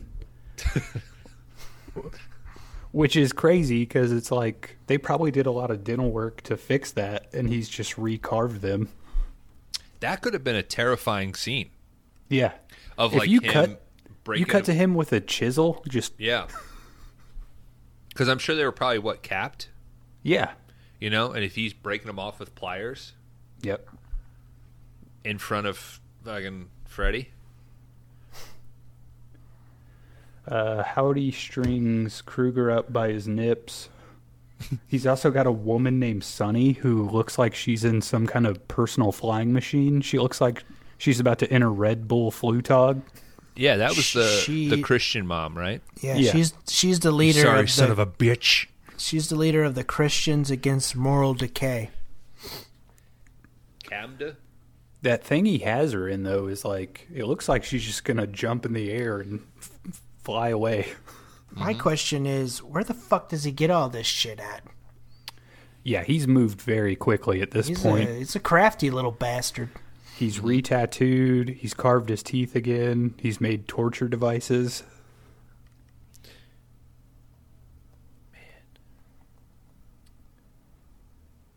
Uh, this is where we see the sign. It finally says, Welcome to Helltown. we find out Ginny is missing again. She's been checked out of school early. Did you believe her uh, little her nightmare? When she has that, uh, I did for a second, yeah. I really, I really do think you're you're missing a sequence or two with her trying to adjust to normal life. You know, the detective trying to come down, the mom, little, you know what I mean? Like, Mm-hmm. I hope that's the only time I said, you know what I mean, this episode. And listening back to other episodes, I realized I say, you know what I mean? Don't worry about it, man. I say like every three words, Uh, so I don't notice it. Uh, but I, I, and it's. I think it's another thing that adds to the category of making me feel bad. You know, or sort of skipping over the fact that they don't really talk about the home life or talk about the impact on Genevieve. She Yeah. really is just a victim yeah. Her, throughout her, the whole movie. You know, her, there's her, her character's only purpose is to be kidnapped and re-kidnapped. Yeah, and the same with the mom. The, the mom's purpose is really only there is to to feel, oh my god, where's my daughter? Yeah. You know, it it could have been something as simple as like Mike's retired now, Well, that, you know, or uh, go ahead. I mean, that's just the problem with Dee Snider writing a movie for Dee Snider. Is it's like he only focused on one single character, so it's kind of like everyone outside of him is just to service whatever he's doing. Yeah, Uh, it was. so- uh, you've Oh, seen. go ahead. You've seen the new, the most recent Halloween, 2018. the Danny McBride one. Yeah, I think he wrote yeah. it. I think it Yeah, was. yeah. Uh, I forget the the guy who actually directed it, but I thought that was a good touch.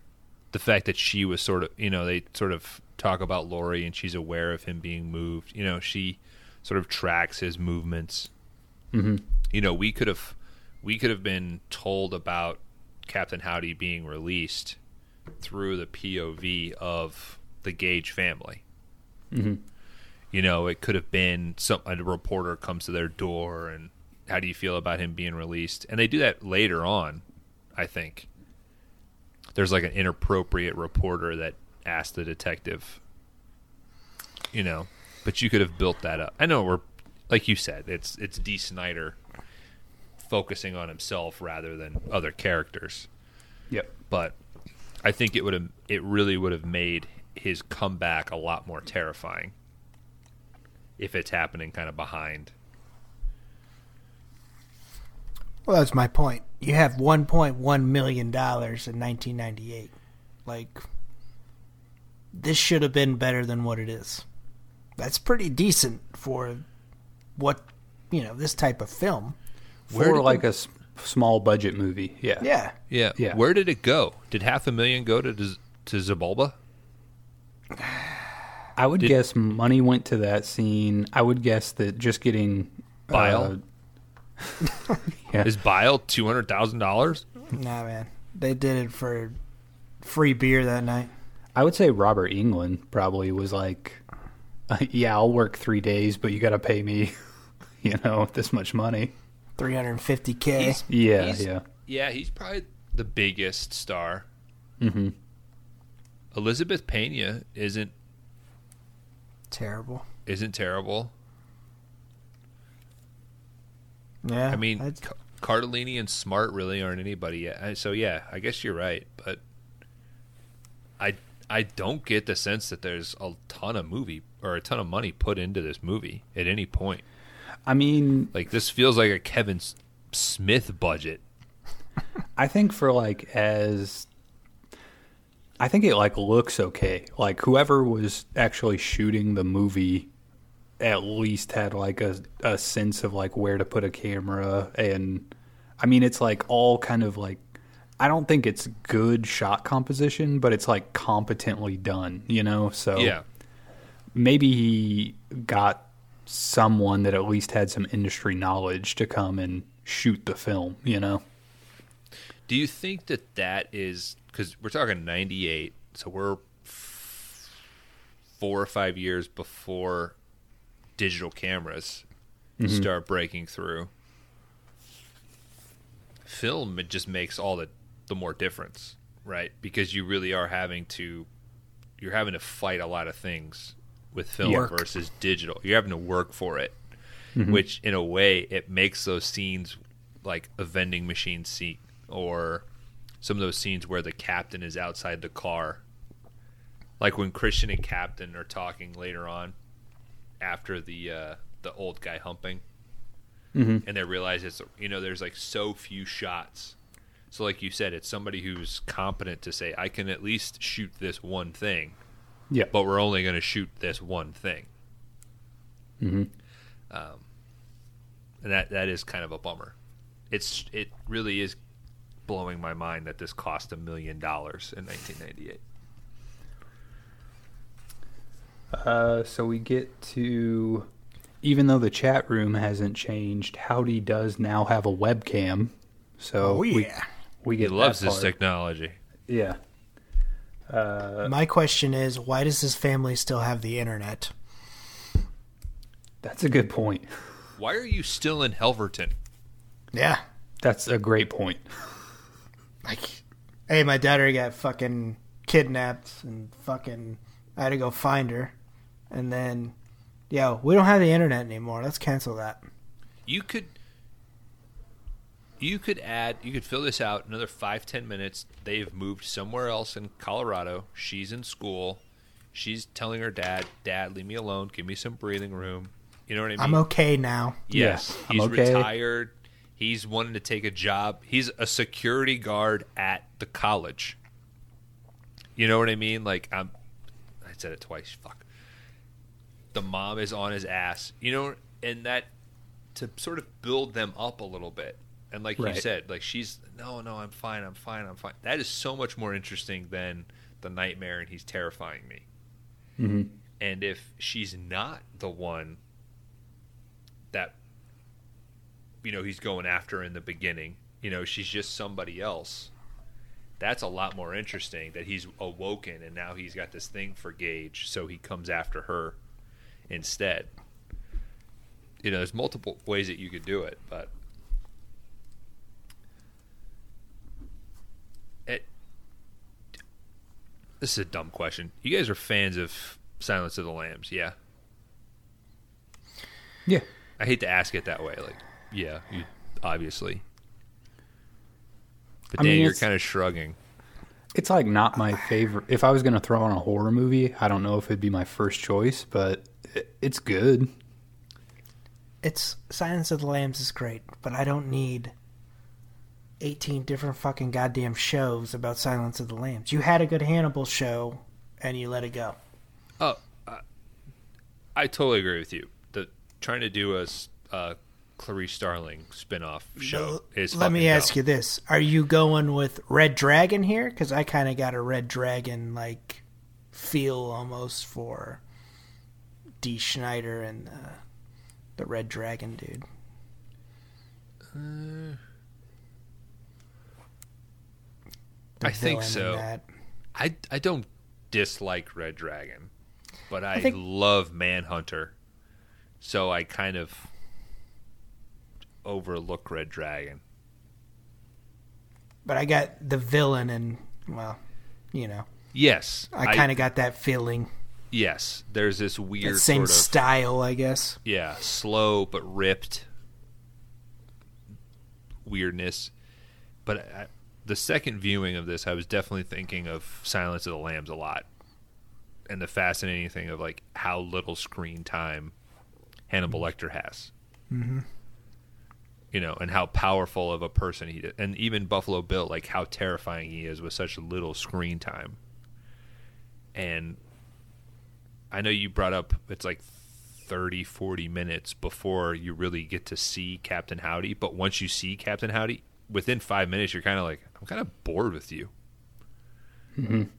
You know, and I don't know if that's his performance or what. But I think it's sort of a disservice to the movie overall. Like, but who who, who sits in the room with Dee Snider and goes, "This is a this is an okay script. This is a first draft. This is pretty good." Who gives prob- him a million dollars? Yeah. The problem is, is you're mean- eighty percent of this movie. A lot of this had to be self-funded, I would think.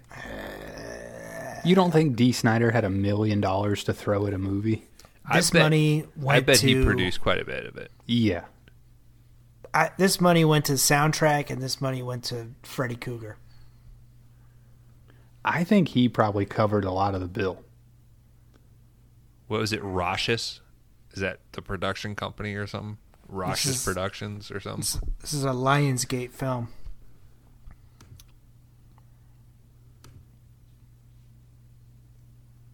But I, I it's got good bones, man. There's a there's a pretty good structure here for 1998 for a, a s- for that type of movie. If you just brought somebody else in and said, "I'm telling you, you're going to be more powerful.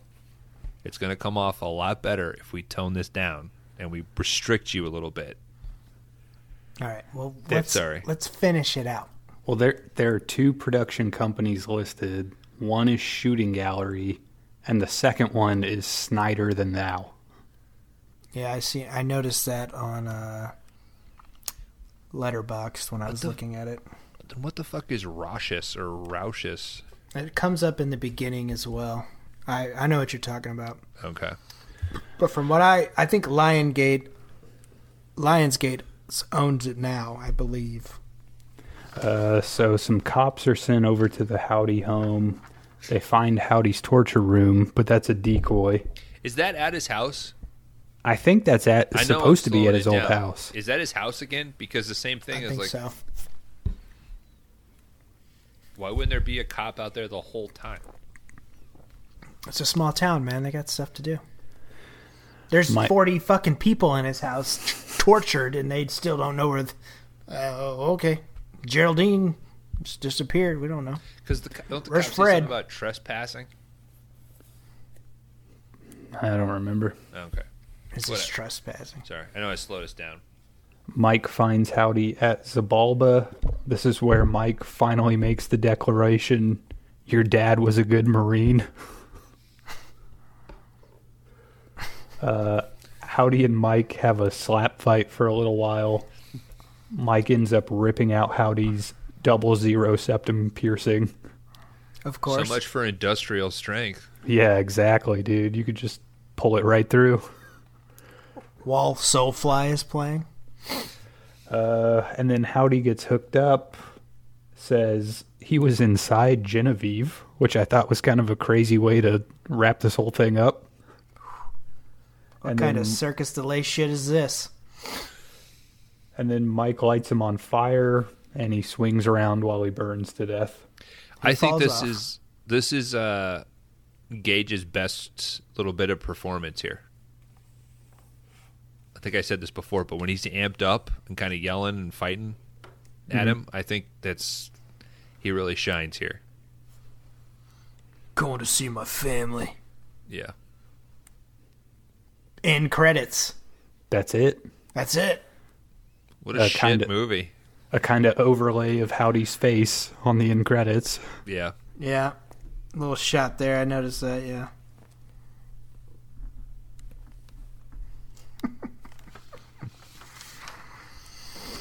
oh. Kyle, Kyle. Bile, bile. And there you go. That's Dee Snider's Strangeland.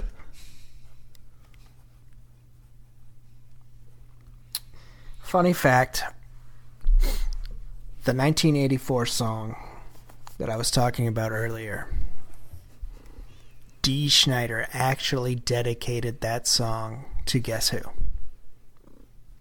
I think I read this. To the Guess Who, the band? No, he dedicated that spe- those two specific songs from that 1984 album to a certain person. Is it a serial killer? No, no, no. It's somebody we're kind of familiar with, boys. Stephen King? Mm-hmm. Oh yeah, that's right. I Oh, did shit. read that. Yep. It all comes back to King, dude. And what did Stephen King say in the 80s? Did he snort a line and go, all right, cool. You're, you're pretty hot. What's your name, lady? I can type 800 pages out of that. A whopping 6% on Rotten Tomatoes for Strangeland. You know, this is like I said at the beginning. This is not a good movie. It's better than six percent. I will say that. I will. I will. I will agree with that. Yeah. Yeah. This movie is. It's not good. I was entertained while I watched it. Since 2015, Dee Snider has talked about a sequel to Strangeland. Here we go. 2015, he mentioned there's two titles mentioned. One is called Strangeland uh, Deceitful, Yep. and he wants it rated NC 17, which this film was. The original was. He went back four or five times with uh, MPAA, and they finally agreed to do rated R. But as of 2021, all sequel talk has been scraped. But, but, Snider released a prequel comic in 2008. A prequel. Here's the thing. It's like you want me you want me to risk my life during quarantine to go see The Matrix 4 or to see Tenet. It's just it's like don't give me those options. I'm trying to see Strangeland 2. You want me to come out and risk my life. This is what it's going to take. interview talk was uh, I believe the guy asked him like, "Oh, there's so many things that you could do with that," and he was like, "Yeah, I was doing a lot of research on like burn units." So, I guess that would suggest that Captain Howdy, of course, survived. I mean, there are two things that I think are like fairly smart here, though. And one is, it seemed like from what he was setting up for the sequel, he wanted to have it remain in like a real world. He didn't want to go like supernatural. So he was looking at like, well, how would somebody survive being burned? And I think that's like a smart play for this kind of thing. Mm-hmm. And then also, I, I read that interview where he was talking about having it as NC 17. And it's kind of like if you were going to put out a movie, like you would just have an R cut and then NC 17. If there were still like movie rental stores, of course, people like, you know, high school kids are going to be like, let's get the unrated Strangeland 2. yeah. Well, I think that's what it would have came down to is like, well, no, we don't do NC-17 anymore. You just give us the unrated cut, uh, Mister D. Yeah.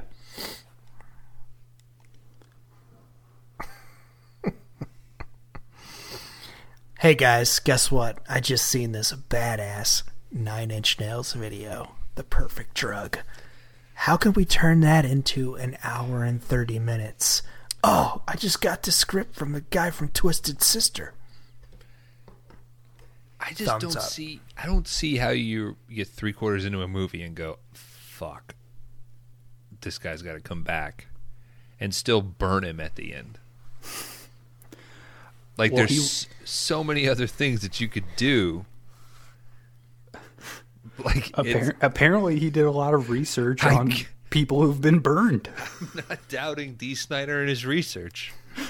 You better not. I'm sure he has many files. yeah, dude, you better fucking not be doubting him. I'm not going to take that. Wait, but for was- a char- but for a character that's supposed to be so exposed, right? Like uh, Michael Myers being burned. Eh, Michael Myers. He gets another fucking jumpsuit.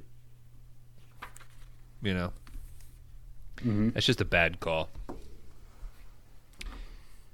Uh, what do we got? Kyle, did you uh, figure out your uh, Lithgow for it?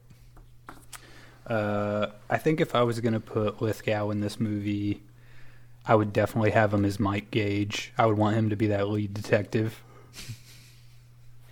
I don't see why you wouldn't put him in that role. I mean, I know Lithgow is normally a bad guy, but I think if you just want to have a guy like screaming about, you know, give me a reason, I would love to see Lithgow do that read.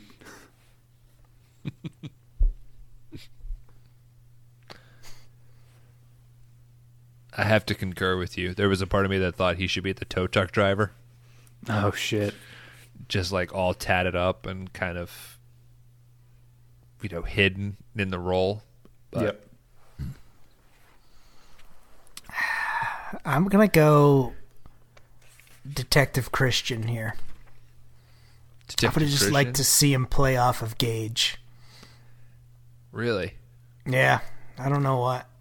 I think he could have done a lot more than Christian did. There's something about uh, John Lithgow that doesn't ever read as incompetent.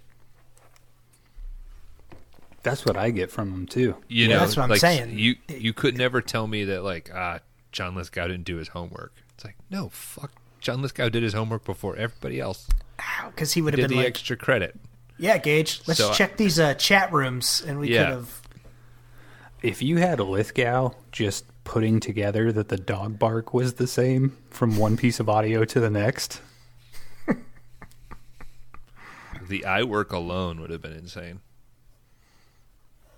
Yeah. All right, Dan, you want to rate my letterbox? I, do I want to rate yours? Do you want to tongue my letterbox? Oh All wait, right. bef- before we do that, I did. Okay. I wrote this down, and I skipped over it when I was going through the notes. But when Captain Howdy comes back on the webcam, and he contacts Mike, he sends him a message that says, "The dead are so dreadfully dead when they're dead." And I thought that's that's what the tagline for this movie should have been. So dreadfully dead when they're dead. The dead are so dreadfully dead when they're dead. That's the name of this podcast. No. It sounds like a riddle from a Pirates of the Caribbean movie. Yeah, something like that. It sounds like nonsense that a guy who calls himself like a primitive survivalist would say. Sounds like something like a drunk Irishman says at a funeral. Yeah. Um, all right, let me rate these letterboxed. I've, I've written down mine. All right, I'm gonna go with Bones here. I'm gonna go a 2.5. Uh, Kyle, Bio Kyle. I'm going. I'm gonna go 2.5 as well for Bio Kyle. Bio Kyle. I'm going to go. I'm going to say Dan is 2.5. I'm going to say Bones 3.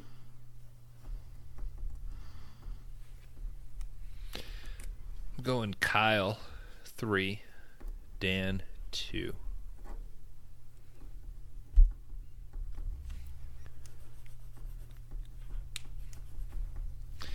And I will tell you that neither of you got me, as I am a 1.5.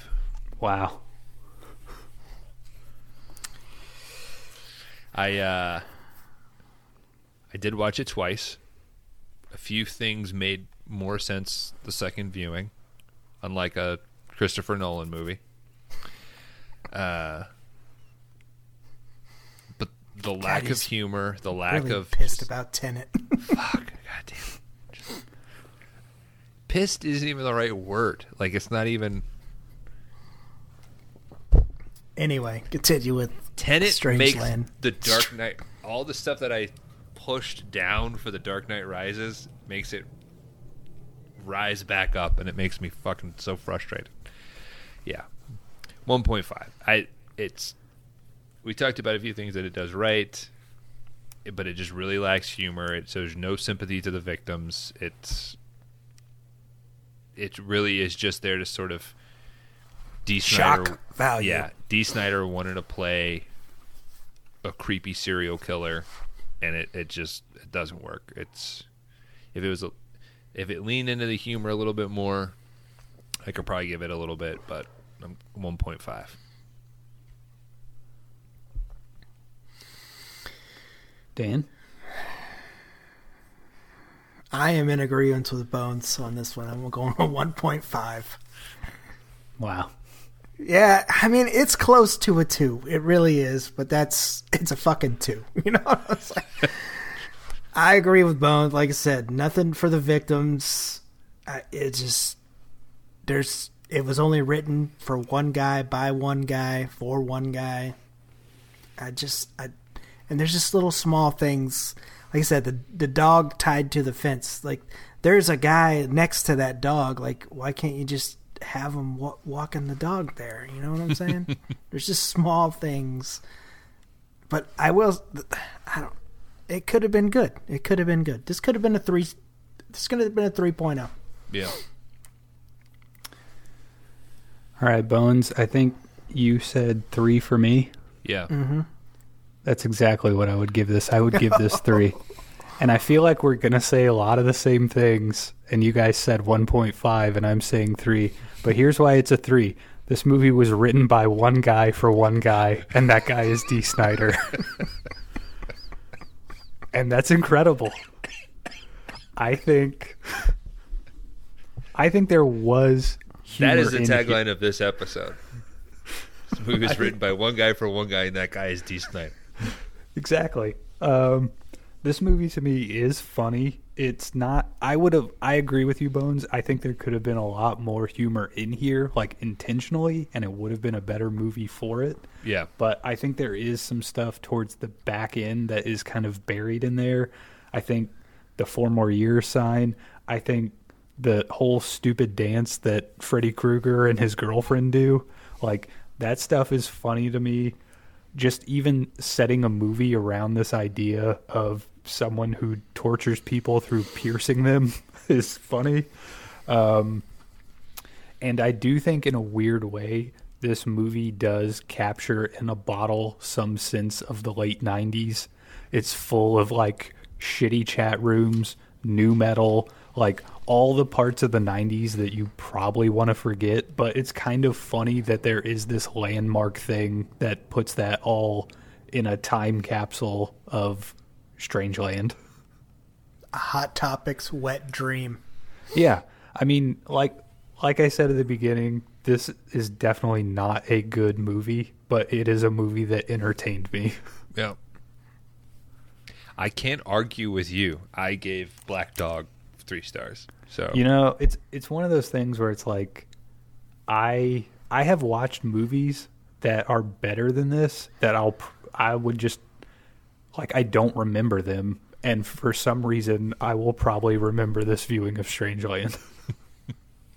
I will say that if somebody came across this film for Cinema Jihad, that it would probably made Cinema Jihad. I'm like, that's if somebody came across it. Mhm. And like I said, I've been going back and forth all fucking day. Well, since Monday, since I watched it, I'm like, is this a two point? Is this a two or is this a one point five? Time will tell. I, and I went from a one to one point five, and I was like, if if I can get a little bit of humor out of it or talk through it, I could see it at one point five. But I I couldn't break that. Mm-hmm. I mean, I get it. There's a Yeah. lot wrong with this movie. Well, that's my thing. And when I looked at the budget too, I'm like, how does this have a million fucking over a million dollars and and I don't know. I'd like to talk to that man and ask him where this budget went. It's probably oh. pretty telling that the guy didn't direct anything else since. Yeah. It opened in 315 theaters. That's pretty good. Seven hundred thirteen, two hundred thirty-nine thousand dollars total. Mm-hmm. So You know, I guess it's one of the, like. I would still want to watch a Strangeland 2 though. Like if you saw if you saw news that hey in 2 months Strangeland 2 is going to be hitting Netflix, would you not watch it? Oh, I absolutely would.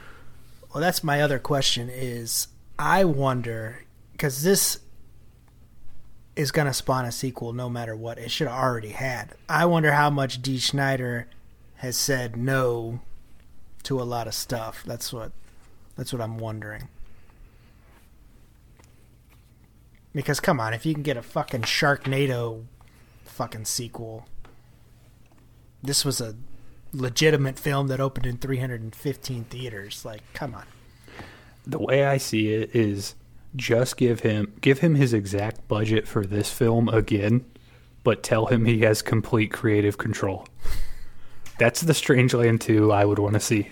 Be like, great, I don't need no extras at all. Dude, did you see the piano We're Not Gonna Take It video he did for cancer? No. No. Okay. You got deep, bro. then I think you need to rethink the I want to give him complete creative control. Is it pro cancer? Oh yeah. you know the uh the stereotypical like desert music video? Yeah. It's that Dee Snider and a piano. And he's singing against cancer. So Did it work? Yeah. Oh yeah, did- there's did no he- more cancer. Did he cure it? We got COVID, but there's no more cancer. Got to trade one for the other, you know. Let's throw this up on the big list. So, depending on when we release this or how we do this, we've had three movies before this. We had Black Dog, Convoy, and Maximum Overdrive. And uh, utilizing our scores, we have them ranked as such Black Dog, Convoy, Maximum Overdrive. Kyle, last time uh, you ranked your three as Convoy, Black Dog, Maximum Overdrive. Where do you fit Strangeland into that ranking? Well, I, th- I think if I'm personally going with our combined list, I would probably say I would still keep Black Dog number one. I think Black Dog is a more entertaining movie than this in a way. But then I would go Strangeland 2, Convoy 3, and Maximum Overdrive 4. wow. Oh, dude. Fucking 1984 Twisted Sister fucking vinyl record coming your way for your birthday, bro. Hey, you know, after watching this, I, I would throw it on. Why not? You haven't even listened to the song. Did you, buy this or just rent it? I rented this for four dollars. Okay. Did everyone spend four dollars on this? I spent Yeah. three ninety nine. Yeah. Okay. Okay. Which is partially why I watched it twice. Yeah. Uh, you boys ain't gonna be happy with me then. What you got? I'm the third. You're second, bro. Oh, I, I am putting this below Maximum Overdrive. Wow. This is number four for me as well. Yeah, I think I think this ends up on the list as Guys, this is a f- this was a more fun of a watch than Maximum Overdrive. No. no way, no way, Oh. no way. No, bro. You guys are out of your mind. This is the longest we've recorded. The simple the simple fact that I did not feel bad for anybody in Maximum Overdrive. Like that's my argument. Like that's you can have a horror and I not really feel bad for for people. Well, does- I felt just fucking awful. How does that work? How does that work on the ratings then? If I made it two and you both made it four, does that make this three? Uh, I was literally getting ready to say like the accountant here needs to come up with some sort of actual numbering system. I'm going off the fact that uh, last time Dan and I ranked the same, Mm-hmm. basically Well- making the order of Black Dog Convoy Maximum Overdrive. Well, I'm okay jumping in each time to like the rating as we have it. Yeah. So it's kind of like our collective list. Yeah. But I guess my question is like if I say this is 2 and you both say 4, then where does it land?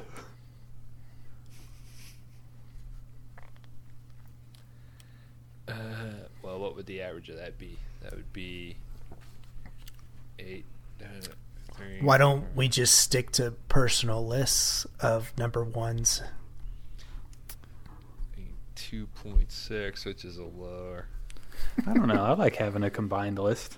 Like it's Yeah. our, it's like the the podcast ranking of these movies. There's a website out there where we're gonna have to type in these analytics and it'll do it for us. I'm Yeah. sure. I think there's something to be said about the fact that Dan and I both put it there, like as a majority put it there. I think the interesting argument would be Democracy, if motherfucker. if I put it last and Dan put it third and you put it second, Yeah, then it then it then, would be an obvious. Then I think it, it averages out to third. But I think the Okay. fact that him and I both have our right hands on it, pushing it underwater, while our left hands type out Brazzers. All right. I guess the ranking is Black Dog, Convoy, Maximum Overdrive, Strangeland. I'm sorry, D. I tried.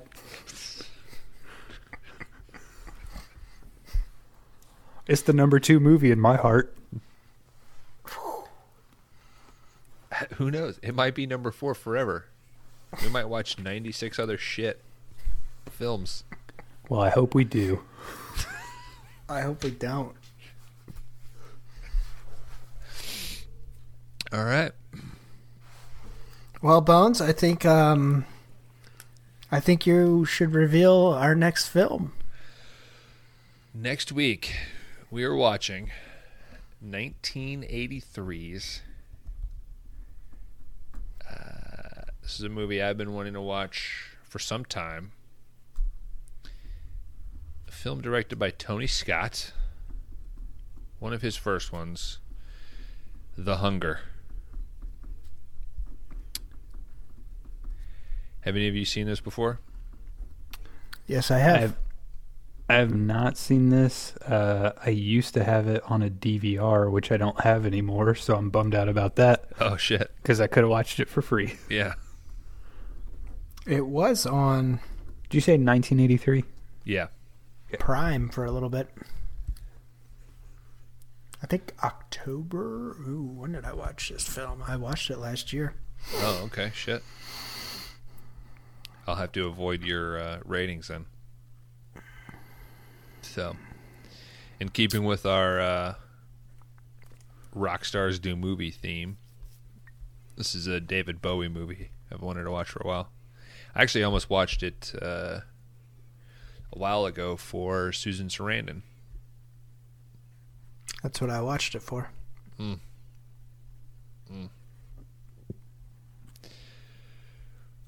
So, I guess I could go through the trouble of booting a trailer, but I think we're okay.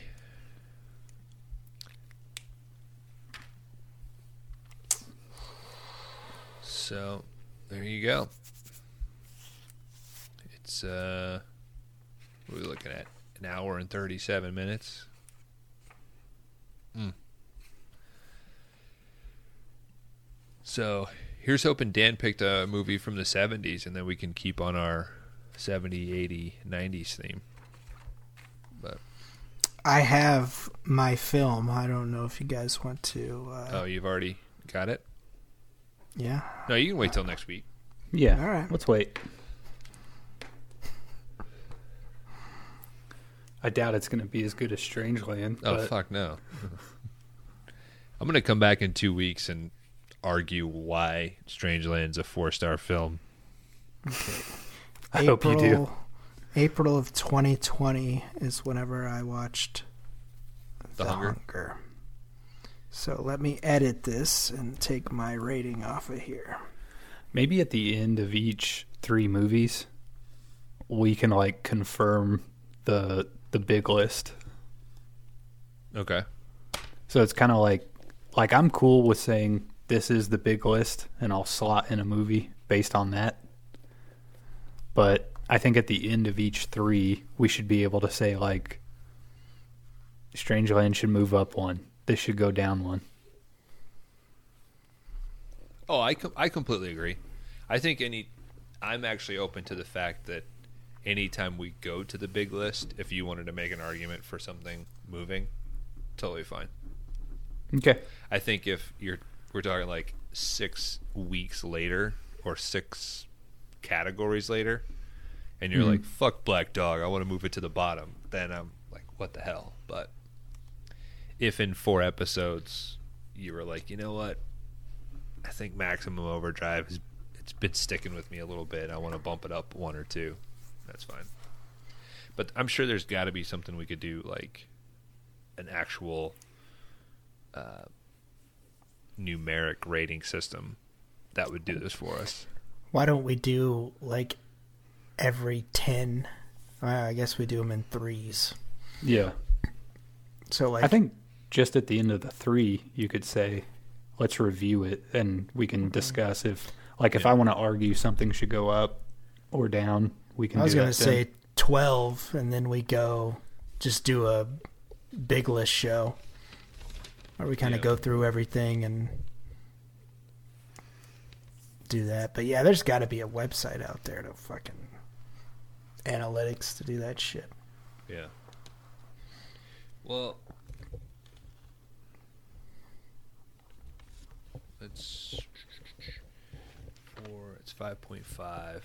Let me pull up the old calculator here. Because actually, I still have their notes from like Maximum Overdrive. That's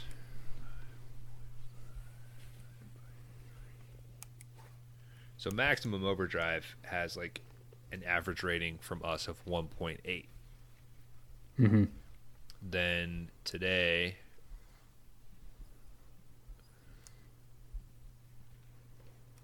um,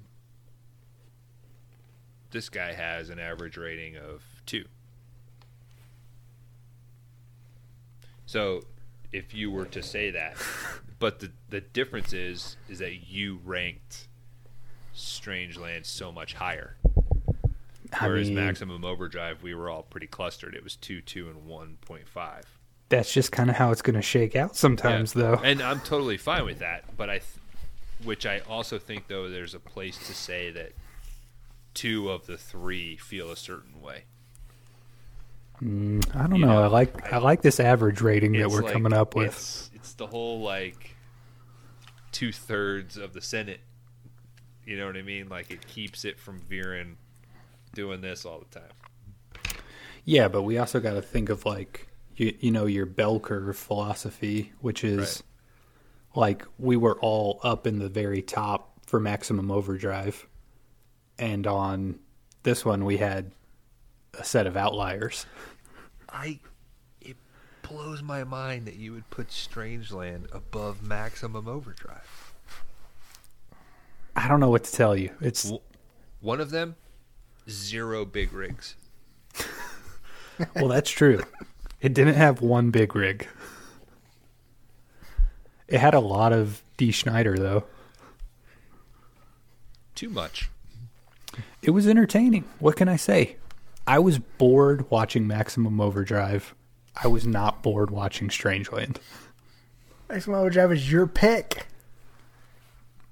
Well, we can debate that un- until the end of time I do if think you he want. got kind of forced into Maximum Overdrive. Did he?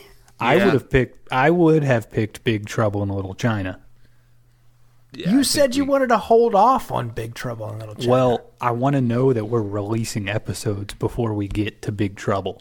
Yeah. you made a good choice because this is the fucking fourth episode, our fifth episode, and we just decided This on a isn't fucking even the name. first episode. This is still we got some kinks to work out. We do, but we're getting there. I Yeah, mean, I if we're so. if we're gonna burn Strangeland, this is a fine spot for it. Oh yeah. Let's I don't know, it man. It's a fucking 3.0 in your book. It is So a I'm, 3.0. I'm gonna have to watch this fucker again. You don't have to watch it. You don't have to do anything you want. Oh, one of my categories is body horror. It's not. Well, I think if we get to another category, it's like if I've already picked a movie, we're not going to redo it. T. Schneider. So technically, Strangeland is sitting at number three right now, and Maximum Overdrive is sitting at four. Is from what I'm understanding. That feels right. Um, do you guys remember your convoy ratings? I think I gave Convoy 2.5. Two point five for me. I mean, checked Letterboxd that Bones finally decided to update the other day. Yeah, I saw that. Bro, I ain't on my phone all the time. Whatever, brah.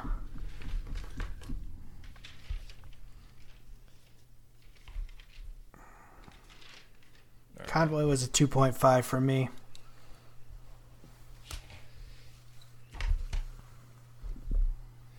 Think I had that. I think I've got I've got black dogs and convoys. No, excuse me. I have maximum overdrive. You said convoy was a 2.5 for you, Dan? Yes. Kyle? Convoy 2.5. Do you see Buns- mine on there? I thought you gave you gave Black Dog a 3.5, I think. I did. I think so. Oh, yes, I did. I don't know where my convoy notes are. I know I saved them. Lloyd's. You know what, Bones? I'll go ahead and move Black Dog up to a 3. I originally gave it a 2.5. But I've thought about it since then. It's a 3.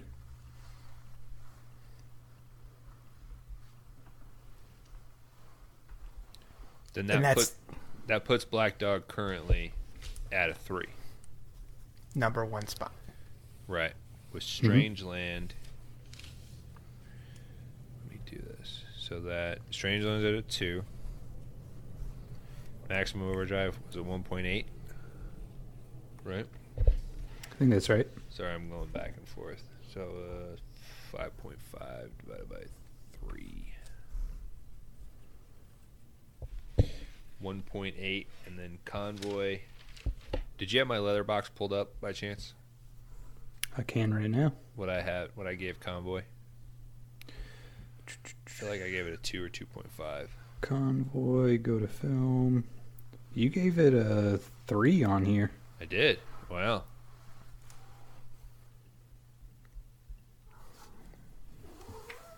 That I'm looking at it right now. Cool.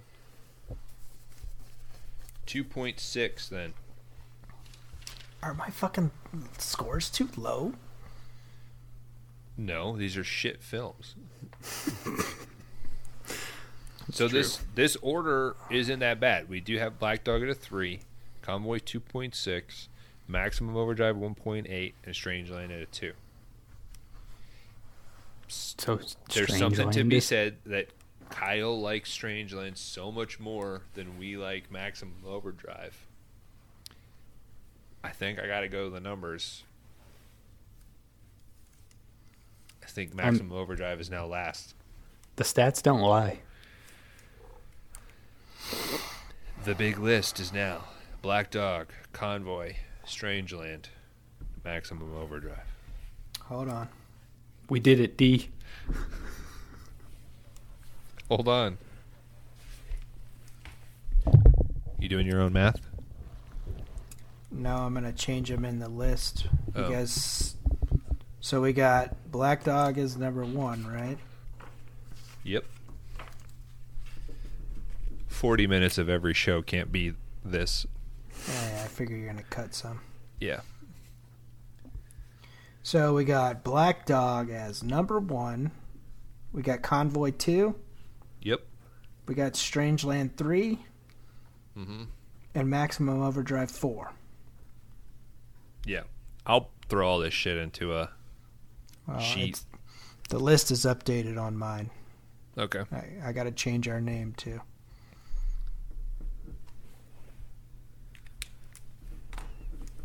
It's going to be what- the number five day rental, right? Rentals or rental? five day rentals. Yeah. All right, gents. Cool. Strangeland. On to the hunger. Here we go. This will be our first uh, real director. Yeah, you picked a real movie. That's not fair. We had You're, try- you're trying to tank the sy- you're trying to tank the system, dude. I think there's a reason we haven't that the the hunger isn't in the movie vernacular. So I'm trying to get a read from Dan. I ain't saying anything, gentlemen. he's unreadable. Well, until next week. Until next week, y'all. Thank you for listening to the uh, five day rental. Reynolds. Five day rentals. We all got to say it together.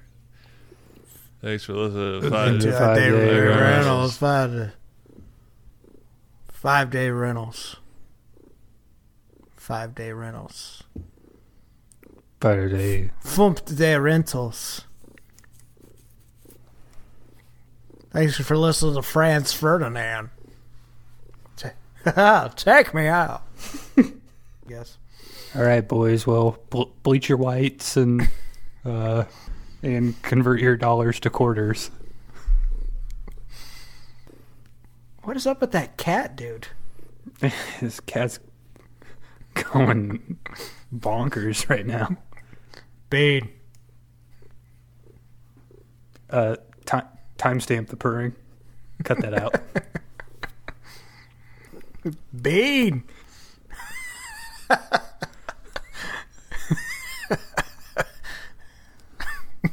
God damn, Kyle. What are you feeding that cat? Uh, olive oil, dude. Cat blew up. What a rush.